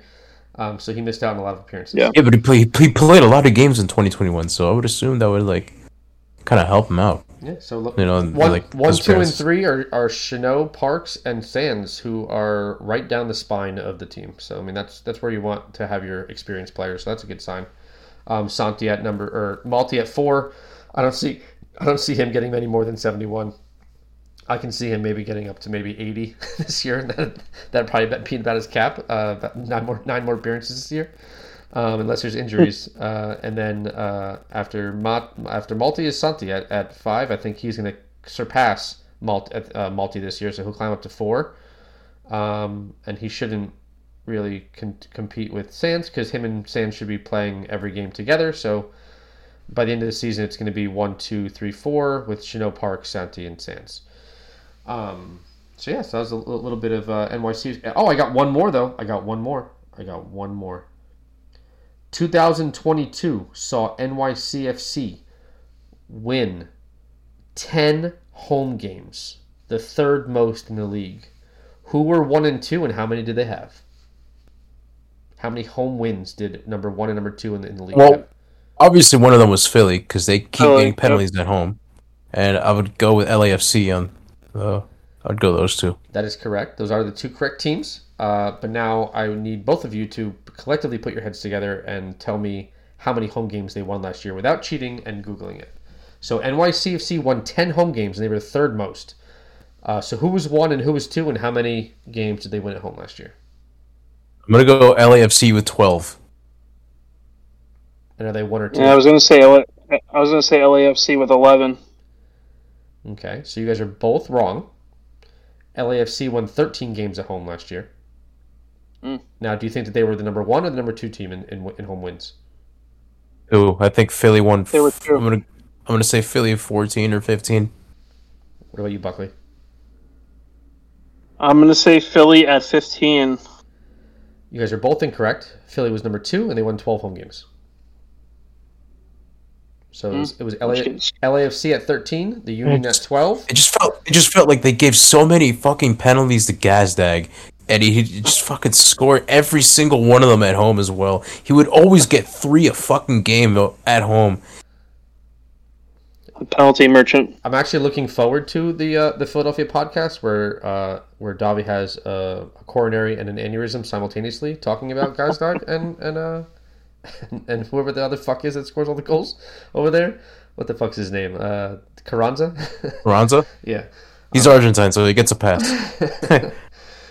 Yeah. So, uh, oh, uh, quickly, I wanted to. Uh, I put. I mean, I put up a. I put out a tweet letting people know that we were recording. Uh, so I just want to give them a quick shout out, and we can kind of talk about what they said. Blah blah blah. Hold on a second. Um, so we got uh, NYC NYC OG, uh, Mr. Bronx Social Football Club himself, uh, OG. Um, he put out a tweet um, responding saying that he predicts that NYCFC is going to win two to one.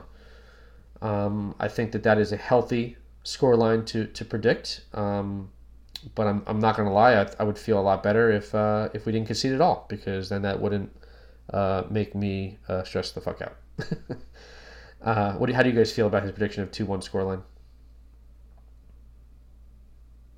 Uh, it seems pretty spot on to me. Um, I think, I think we'll get we'll, we'll we'll get the first goal. I think, and then we may just let our let our foot off the gas a little bit and just maybe have some silly pay, uh, silly, uh, you know, lead up that you know build up that leads to a goal for the other team. I have a feeling that we will give up a, a penalty for whatever reason in this game. I just have a feeling that we're going to be just a little sloppy and a little discombobulated still, just like maybe some of those like playing first game at home jitters. Um, I have a feeling that that we will give up a penalty, and that's how Miami will score.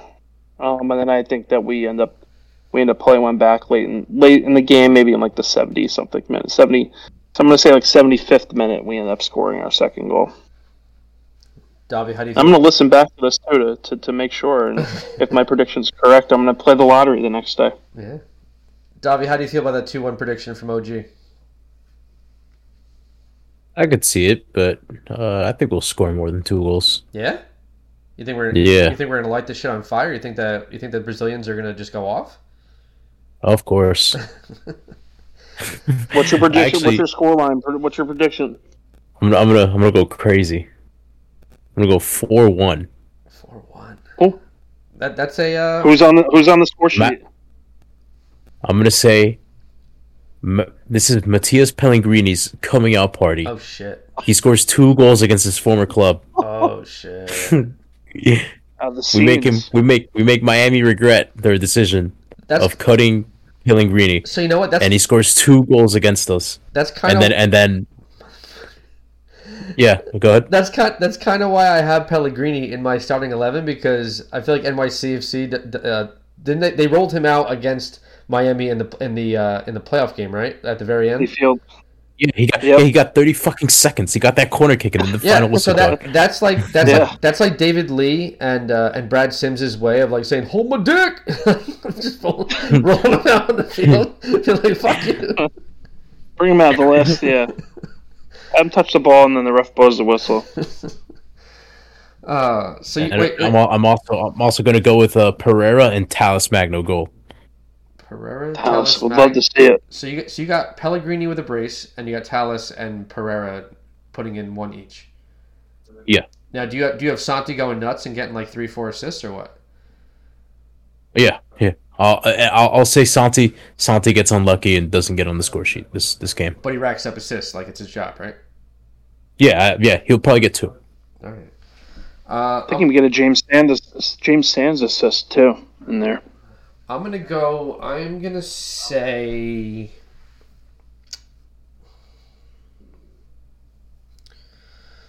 I'm gonna go three one. Three one. Um, I think that their goal scorer is either going to be Rodolfo Pizarro or Josef Martínez. And I think our goal scorers are going to be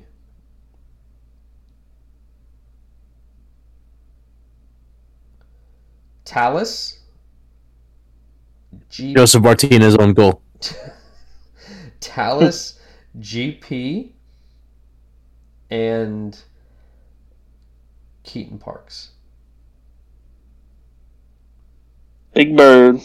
Yeah, and and I th- and I think I feel like part of the reason why I'm, why I'm predicting that is I, just, I want to see his his stupid little bunny hop dance um after he scores a goal. You know what he does where he puts his hands up and he kind of just like hops around. I want to see that goal celebration on opening day in the rain. Um, yeah, so I'm going three one. Uh, what what do you uh, Buckley? Did you give us prediction yet? Yep. Yeah, I was. I think I was sticking with the two one. Um, I think the first goal I want to say comes from Talles, and I think we give up a stupid penalty, and that's how Miami gets theirs. And I think I want to say that uh, we end up pulling pulling one back late. Um, we're not pulling one back. I think we we just, we end up taking the lead late, and I'm gonna say it's. Uh, I'm gonna go with uh, with a Santi goal. Santi goal. Santi is not known for his goal scoring. Um, No. He did score a nice one last season where he did like some little little nifty dribbling and then just tapped it around the goalie. But I mean, I just have I I have, think he only had. I think he only had three all season. I, I've I have way too much PTSD of him just sh- like pull, shooting from outside the 18 or near the top of the 18 and it going just wildly wide and above the net, like just nowhere in the same even in the same zip code or area code as the goal. Um, so just way too much PTSD from him just being like the worst shooter in the world. Um, Oh, and and the penalty taker for Miami is is going to be Josef Martínez. Yeah. that's how they're going to let him get on get on the score sheet. Open up his account for Fort Lauderdale CF. Uh, so the last Twitter comment that we have is from none other than. So he's changed his Twitter name. It used to be Scotty Collins. Now it's Scotty Magno. Scott, um, Scotty um, is a prominent member of the of NYCFC Twitter. Um, you can catch him at Yankee Tavern pregame. I think that's where he goes anyway. Um, so he said, good, That's where he said good vibes, good drinks. Uh, he sit. Oh, he sits in. Um, he sits in world famous.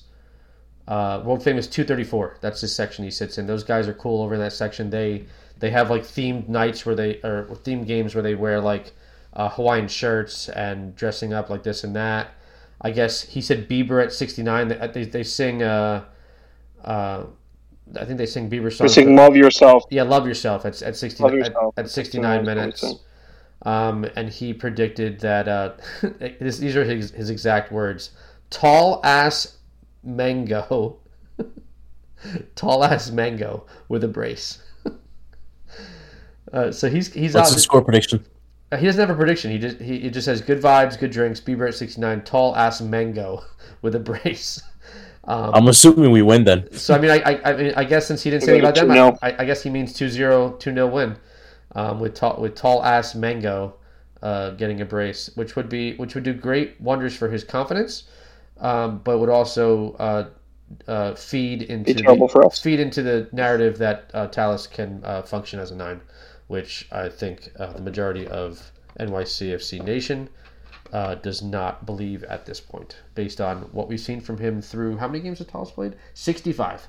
So through 65 games, um, I don't think that he's displayed the skill set needed to succeed as a nine. I think that he um, can play winger.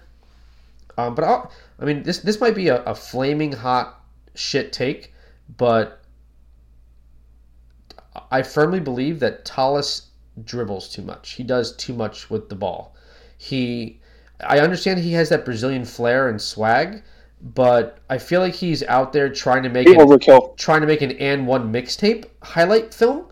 uh, to, to put to post onto Instagram after the game about him nutmegging somebody or making someone look stupid. Um, when all I really care about is him putting the round thing in the fucking rectangle. Um, so I feel like he he tries to dribble too much and do too much and take on too many players and just try to just beat players on the dribble for no fucking reason. When I'd rather the ball do the work and just pass the ball to somebody and then move the ball up the field. Um, so that might be a flaming hot shit take, but that's what I think. I, th- I think that he dribbles a little bit too much and he can play a little bit simpler at times. Um, I have the same exact critique of Santi Santiago Rodriguez. Um, I think that he dribbles too much. He doesn't do so much of the flare stuff. He just tries to take on too many players and ends up getting the ball taken from him. Um, he cedes the ball in possession a lot. Um, so as long as we maintain possession and don't dribble too much and get the ball stolen, I think that we'll be successful. Um, I think we'll. I think. I think also Ta- Talles is like his passing and his shooting. It's just like the power's just not there. He just wants to like calmly like roll it in like with like barely any power in it or any effort. There's like like the like the power is just not there, and his passes are shooting. Yeah, I, I can see that. Um, I mean, ho- hopefully he brings his shooting boots uh, to uh, to the game this weekend. Have you guys noticed that, that that NYCFC hasn't really put out any content this week for from practice? I mean, I know it's only Wednesday, tomorrow's Thursday, but I feel like I, I feel like they, by now they've usually put out like some type of, of of short video of them doing something in training, and I feel like we haven't gotten. Yeah, I think there was like a yeah no videos. I mean, I saw. I think they posted what was it this morning like a keys to the match, Yeah, um, sort of like sort of pre details, but I don't know if They they, post they post, posted some like uh, home openers, like top five home opener moments. I know, but like like sel- Yeah. selfishly, I'm trying to do some like fucking Instagram investigative work over here, trying to see like is Alfredo Morales practicing? Like, is he like if he's because he's practicing, that means that that might have all signs pointing towards him making his uh, season uh, debut um, uh, uh, this weekend. Uh, like selfishly, and also like is Tayvon Gray practicing? Like, is that knock going to make it so that he can get back in the lineup? Not that I want him in the lineup because I think that Ilenič is a is a better option uh, as an attacking fullback. Um, but if we play a back three, uh, actually no, fuck that. That's not going to work. Because if we play a back, I'm more so interested in uh, in the video of, of what's going to be happening with this with this so-called like announcement. I don't even know what. Yeah, we're, we're probably all to get. We're probably all getting hyped up for nothing. To be honest, they're probably going to be delivering a jersey, like you said, to like Mayor or like uh, yeah Francisco Moya or or one of our Yeah. 1,200 stadium sponsors for concrete yeah and shit. oh man. yeah. So I, I'm actually more interested to see that. I can care less about like the practice stuff. That that'll take a side uh, sidebar until we see what what the club is up to. Um, we know that obviously the Ledesma thing is is is donezo. Yeah, it's pretty much dead at this point. Yeah. um, I don't know. I don't know what it could be. It's probably just going to be a silly announcement. We're just getting excited over nothing. But now I'm going to be uh, opening my phone and constantly refreshing all day tomorrow. Yeah.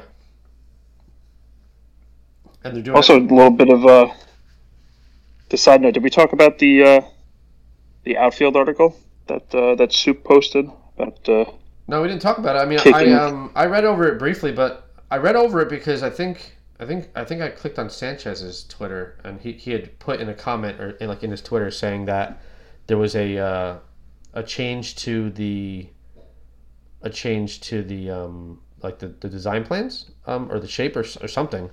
But he had said that in the comment, but then I clicked on the article and I was trying to like kind of skim read it through it just to just see what, like where the important shit was.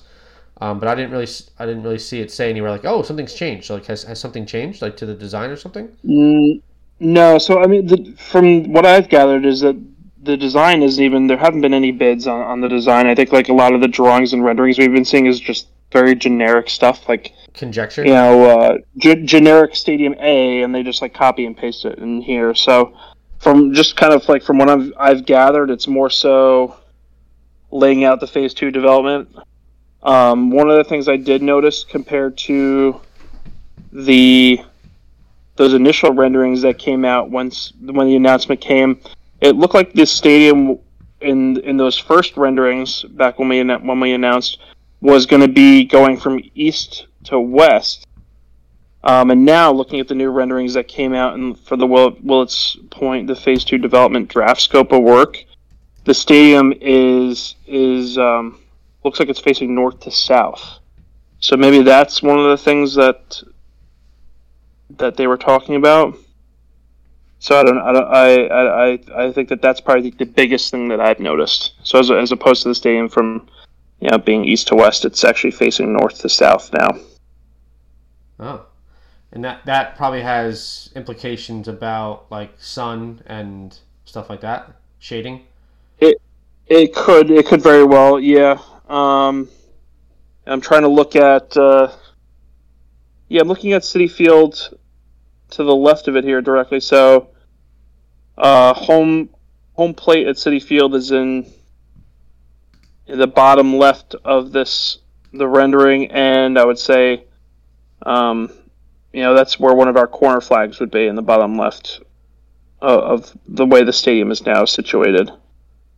So it's almost like uh, both of the stadiums are are, are north to south uh, for the most part facing now. Nice. I don't know if that made for more room for something else that they're planning on doing. I didn't really look at any of the other like the residential pieces that were going to be in the phase two. I don't know if they added or removed something there, but they now have a little bit more labeling on the streets. So like the streets separating Citi Field and the stadium for Seaver Way.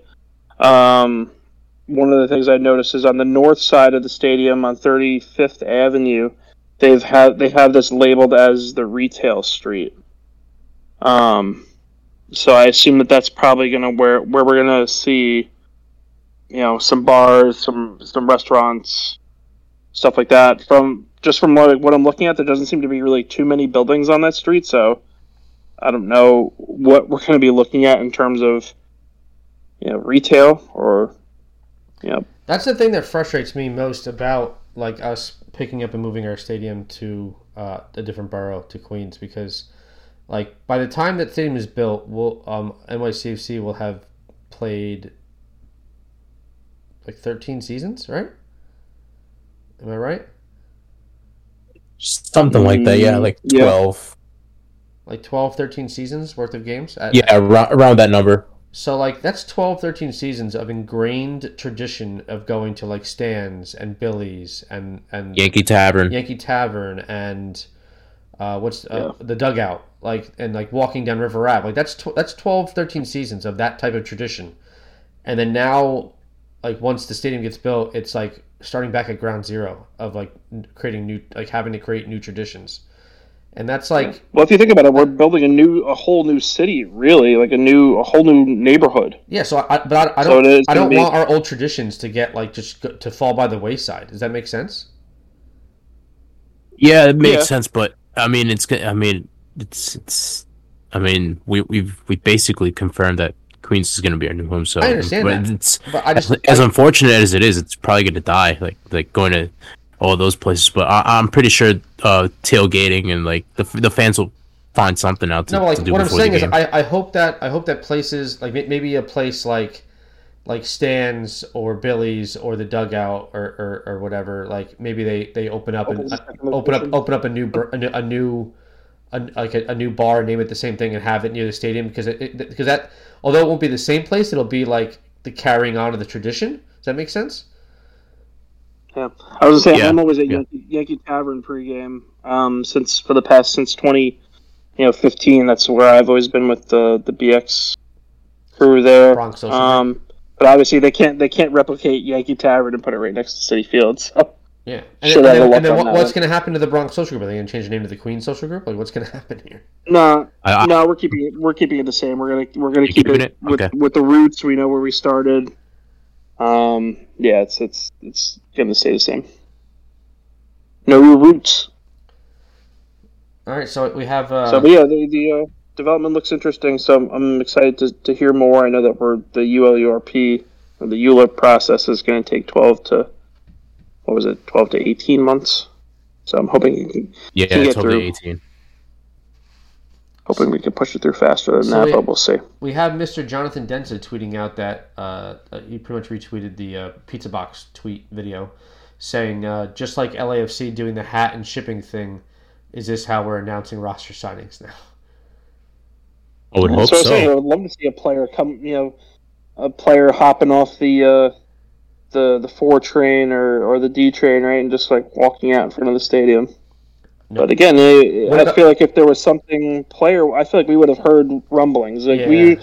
NYCFC is usually, you know, we we, they keep things pretty close, but the leaks do get out there, and like I don't think we've ever signed a player and been completely surprised. Like, wow, we didn't hear about this before. We had Yeah. no clue, right?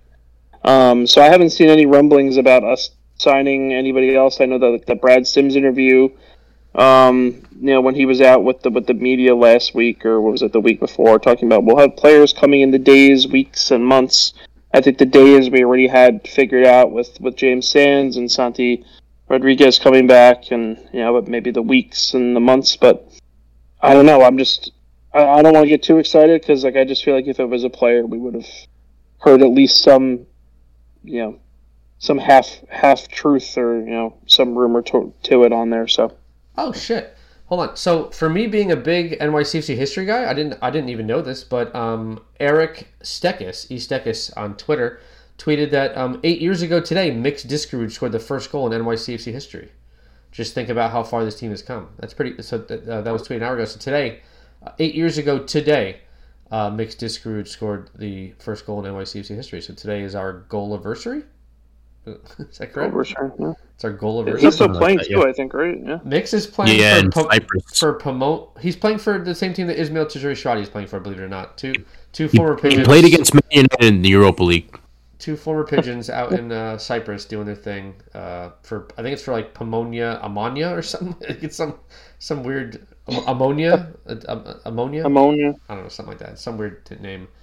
Uh, but Mix and did actually so Mix and Izzy weren't teammates for NYCFC though, right? I don't think they were because Mix Never. Mix left Never. after year Mhm. two, I think, right? Yeah. And Yeah. Then, and then Izzy didn't come until about year five or something like that. Um, He fell off so hard. Mix. We were. I was so hyped when we signed him. I was like, oh, like USMNT prodigy. He's like on the up and up, and he just The OG number 10. he just kind of shit the bed once he came here. yeah, I can't. I, I still, still some of those things that that bog me, like the club signings and things like that. Like Matriza, what is what is Matriza up to nowadays? Anyway, too. Like, that was I kind of like a weird weird saga. I think he's playing in the Saudi league. He's still on our roster as a DP. Like, I don't, does that DP count against us? Him still being on the roster, even though he's No, I don't think so. technically loaned out. But I think No. No, I don't think so. Yeah, it was a weird piece of business.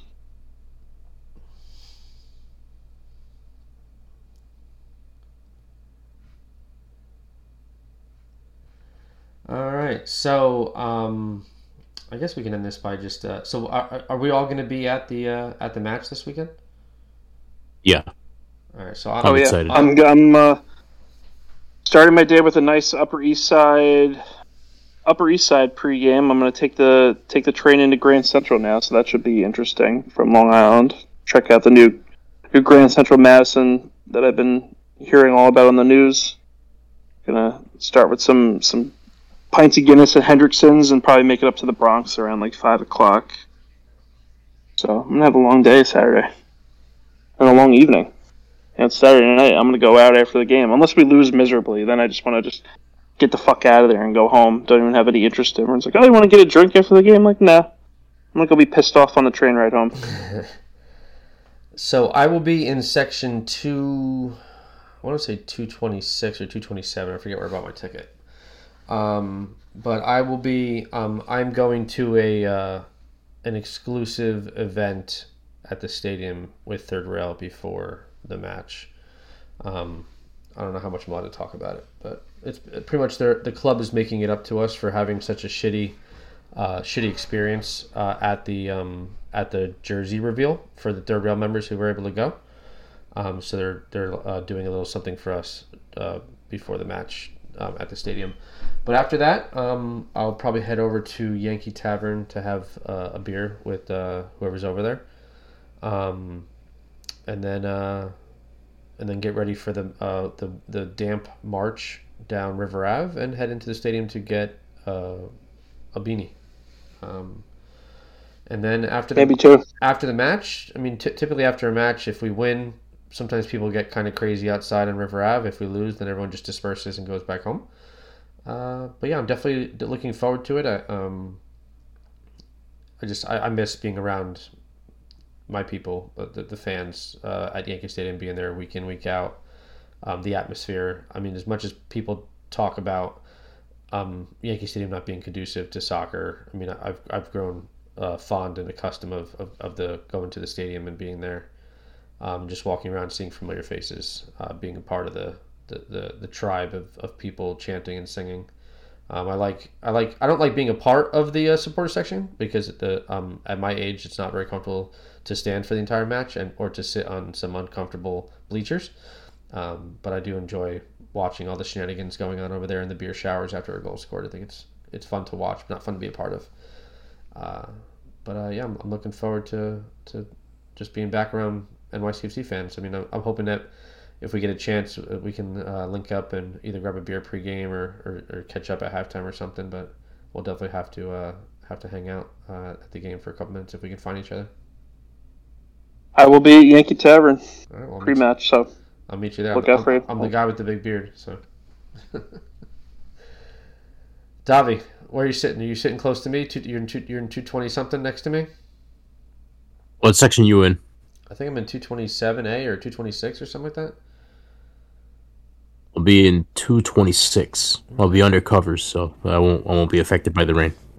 All right. I need I need that uh, I need that midfield coach's view. I can't I can't sit anywhere but midfield. I can't I can't sit behind the goal or something. I got to be at half field. It says ticket ticket will be ready in 20 hours, 27 minutes, and 30 seconds. So I'm excited.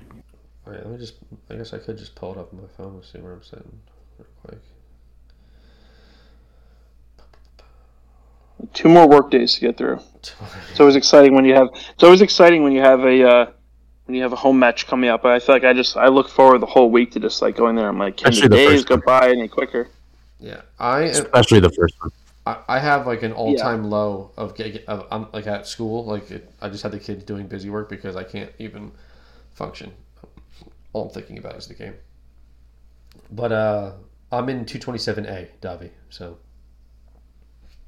nice. I'm close to midfield. You're right. You're like a section or two to the left of me. I'm sure we'll link up and grab a beer or something. And uh, I'm in row six, but best believe if it's raining, I'm moving up to fucking row 11 or 12 where the cover is. So, so yeah. So um, premium people 15, be sitting so. down there with their ponchos.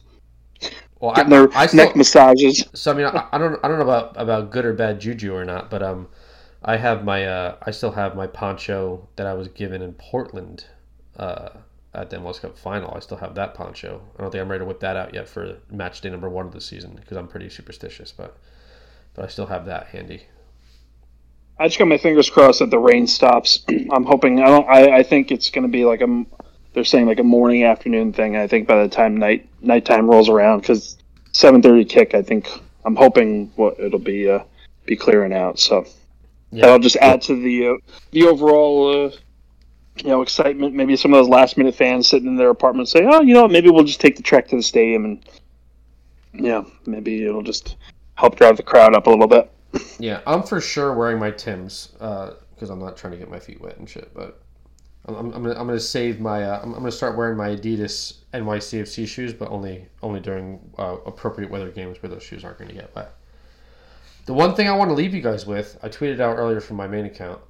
Um, did you guys see that uh, Gedion Zelalem played in a match this week for his new team, and his new team lost thirteen to zero.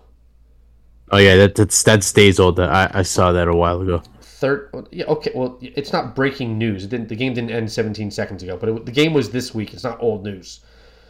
13 to zero they lost. I went back and watched the YouTube highlights. It is fucking comical to watch a team concede 13 goals. After about eight, the team the team that Zelalem plays for stopped fucking caring. The goalkeeper for, for his team on, on I'm surprised he didn't stop after four. the the goalkeeper on FotMob got a 0.4 rating. Zelalem's goalkeeper oh 0.4. The center back, one of the center backs got a 4.9. Zelalem was the highest rated player on his team with a 7.7. and they lost 13 to 0. The score was 7-0 at halftime. The score was 7-0 at halftime. And it's like it's I'm surprised I'm surprised they they didn't stop caring after like 4 or 5. You watch the highlight, and after like Is there a mercy rule? Like I don't even know if I is there a mercy rule in soccer? Just give up. I guess No, not. Wait, wait I don't think so. But you you watch the highlights, and after the goal scored, like the entire defense is like like throwing their hands up in the air, saying like, "What the fuck? Is, what are we doing? Like, what is going on? Why are they like the guys just keep scoring? Like they just they scored at will. The goalkeeper was historically bad. If if you want to if you if you're feeling in, in a down mood this week, I, I posted the link in my, in my, on my main to the YouTube. Go go watch the highlights of this game and watch the goalkeeper's attempts to save these shots. I don't know how this guy's a professional. These shots were not that good. Uh, and he, then they just went in, and I, I if it, so, if you're a defender on that team, like, do you go up and like, do you just fucking like punch the goalkeeper in the throat? Like, I don't like like say like, like get the fuck off the. And and, as, and if you're a manager, how do you not sub the keeper off? Like, I don't I don't understand how the keeper played the whole game. Fucking waffle stop him after the game. I don't understand. But so Like like, Jason, that's like Jason Kreis tactics right there. Oh my god, it's so bad. And and and, that, and like you think like okay, 13-0, like uh, Zalalam's team had like a couple shots, a couple good shots on frame. They just can't, they just couldn't score, but to like just to concede 13 times. Like I was thinking back when, when watching that game, I was thinking back. I was were, um, were any of you were any of you guys at the Red Wedding? Like personally in the stadium? no, Yes, I wasn't. So I was in I was in the stadium. Buckley was in the stadium. Uh, Davi wasn't. I was I was like I was thinking of going. I was thinking of going, but now, thankfully I I didn't saying, go. like I would never like I'm not suicidal, right? But like there like a- after like the third, the fourth, and the fifth goal, and then the sixth and the seventh goal, um, I uh I really like I, I, I like the thought started creeping in my mind to, to launch myself off of the uh, off the awning like like I was like this I can't I can't with this I can't I can't I, it, it was like I stopped watching at some point. I just started going. We just were going back uh, because behind our section in 234, they used to have now that they now they have like a little porch that sticks out that they built there. No, we had like a little beer cart um, directly behind us, so it made it easy. But now, directly to the right of our section, so like two, what was it 235, 236 area. There's a little overhang that now sticks out there, and there's like a nice bar. There's actually like liquor there oh, as well as beer. Um, but we had we had the, the luxury of having the beer cart right in the back, so we just uh, our whole I think you know our, most of us kind of just were like, all right, we're just gonna just keep drinking until the 90th minute and then call it a day. yeah that was that was that was like torture having to sit there and, and watch the game and it was just like That's all they have though. The, the seven the seven O cup. Like, congrats, fucking losers. And the further the further that we get away from it, the less that it's uh, the less that it's even it even matters about anything. They can I I went on Apple TV the the first fucking week, and it's like we could see like the club previews, classic matches. Like one of the first things that was in there under like classic matches, it's like the Red Wedding. I was like, are you fucking kidding me? Or it's just like one of the first things I saw. yeah. So That's because Yeah. mean, at this So, point I mean- at, at this point the, the, the two biggest matches that that Red Bull has played in is is the Red Wedding and losing uh, losing MLS Cup as a Western Conference uh, representative. You can't even win the East. Those are the those are the two biggest matches they played in their in their in their lives is is Red Wedding and Western Conference representative in the MLS Cup. Uh, all right, so I, I think that uh, I think that um, that we've done a pretty good job of previewing and bullshitting. Uh, I think this is a good a good place to stop. Uh, Buckley, uh, thank you so much for coming on for a second time. And uh, and I'm looking at the uh, recording. We are good. Uh, This is the, the two hours that we've been chit chatting has been recorded. We are good to go. Um, you are officially on the books as an official guest of Beyond the Smokestacks. Um, where do you tweet? Awesome. Where do, where do you where do you tweet out of? Where can they find? Where can we find your hot takes? yeah, yeah, you can find me. I'm always always tweeting uh, everything NYCFC related. You can find me Buckley. It's uh, B U C K L three Y. Um, so that's that's where you can hit me up on Twitter. Feel free to give me a follow. I'll give you a follow back, and we can uh, we can chat all things NYCFC and uh, beyond that. So yeah, Davi, where do you tweet out of? Uh, at Dat Boi Davi. Uh, just excited to finally be back at Yankee Stadium watching a game. Uh, sir. hopefully we win. Yes, sir. And you can find me, Coach Joe, at Coach Joe. The O is a zero. And that also is the amount of MLS Cups that Red Bull has won. Fuck you. Um, and That is episode 10 of Beyond the Smokestacks. We will see you guys at Yankee Stadium this Saturday. Home opener. Let's fucking go. And as always, New York is blue.